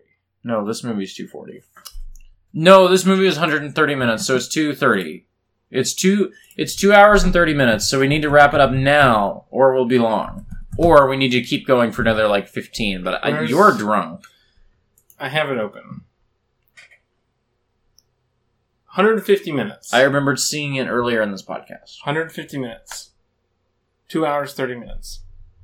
The, so the gay pirates get too much to do in this movie because there's like great. I love there's like them. a there's like a cutaway to them being like, oh, the Kraken. Oh no, it's the Kraken. I'm like, shut the fuck They're up. fun. This Fuck movie you. is too long. I don't want these guys arguing. Just fucking get to the fucking island. Jesus. This movie's too long. Are they from the ride?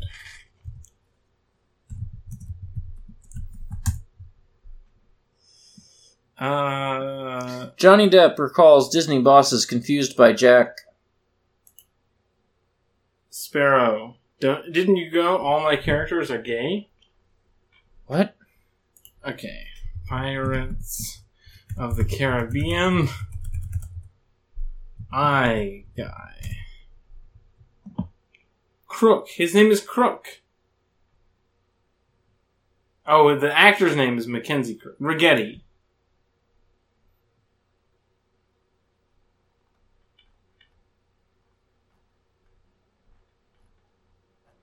I'm gonna scroll down and see if there's any The behind pirates? the scenes. The Pirates fan wiki looks really ugly. It, It might does. be good, but It I it looks really ugly. Uh, We don't know enough about this wiki to pass judgment on it. Uh. How am I more sober? I don't think you are. I am. I I was not for the entirety of this podcast. There was a time where I was just fucking out of it, but Mm. I feel like I could walk in a straight line right now. you, I just took the lead of the podcast. That's all that changed. No, you got it. Fucking hit you at some point. You're about to finish that bottle, aren't you? Yeah, waste not, want not. I was just checking. I was just checking to see if this guy was in the ride. So one of the things that I love most about you is just like my wife.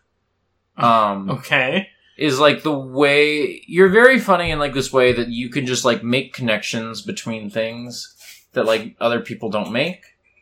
Like, and I just think it like lends it like your sense of humor is just like partially based on like you just connect things in your head. That's because I grew up on fucking Nostalgia Critic. right, and Except And that I'm funny. yeah, you're funny. It's a big difference. Um, and you, when the alcohol, I could tell the alcohol had hit you because sometimes, like once a day, there's a moment where you make a connection in your head, and I'm like, I don't. What is the path you took to get from point A to point B here? I can't understand it. Um. But when the alcohol hit you just now, you went from like point A to point Z. You No. were like you went from Wrath of Khan to Titan AE. Those are 40 minutes apart in the podcast. I know, I couldn't think of like you you just like Sinbad to Titan AE because they're like the same era of like animated adventure movies. Yeah, no no. You were just you were just in a place at one point where I just could I not was follow you I was, describing the appeal of Sinbad Legend of the Seven Seas, a movie that I rather like. And I it has just- some really good animation and it was well worth a revisit. I love IMO. you so much. I love you too. I was just checking the wiki page on the Pirates wiki for the attraction to see how much stuff is just like stolen from the ride. Dead men tell no tales. Parentheses term.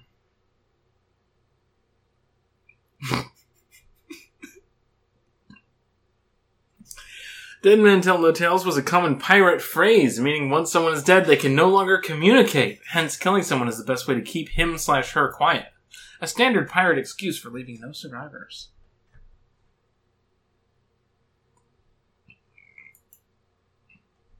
You know about Armando Salazar? No. Look at this guy. He's a terrifying pirate hunter. That's from the fifth movie, I think. Would you like to end the podcast? Would you like to me to free you from this prison?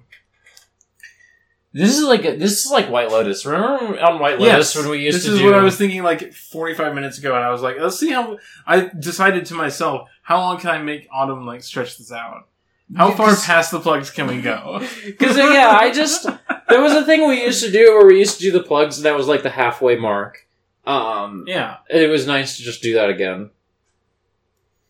yeah. I don't want to do. I don't want to keep doing it. Like I don't want to come back and do it again next week. But like it was a nice little. I don't. I'm not even gonna think about it. We're gonna Yeah. do whatever happens. Yeah, exactly. We'll just the podcast will be what the podcast is. Yeah. All das podcaster podcaster var. What? There. Okay. In the last, in the last episode of our date stairwells that we recorded, there is this poem that gets repeated throughout um, the movie. Uh, that starts with "Als das Kind Kind war," um, when the child was a child. Um, and in the episode description, I changed it to "Als das Podcaster Podcaster war." Um, and I, I don't.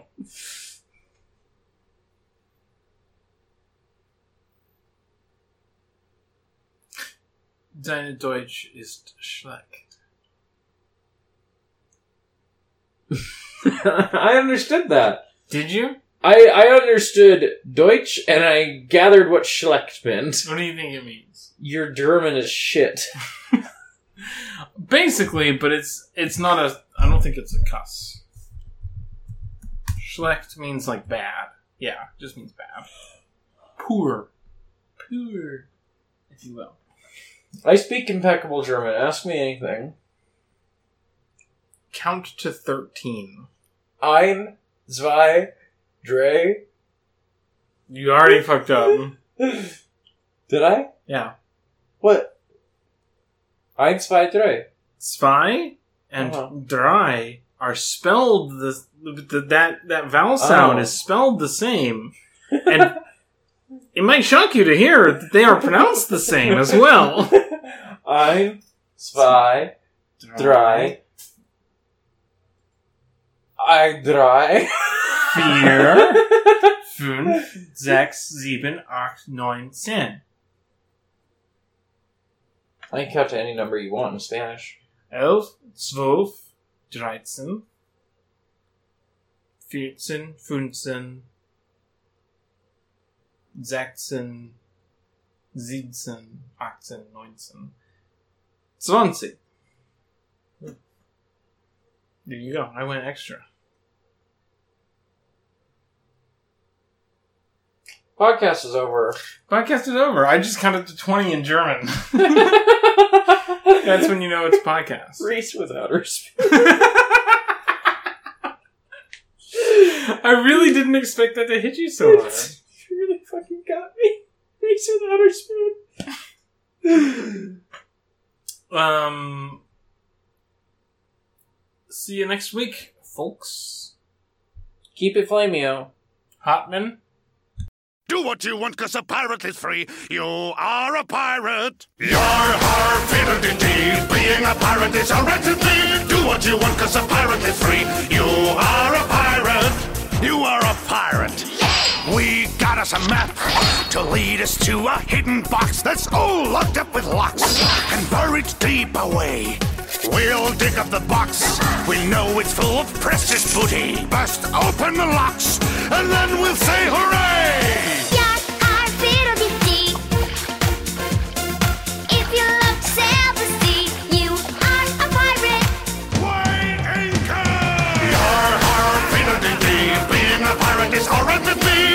you want, cause a pirate is free. You are a pirate.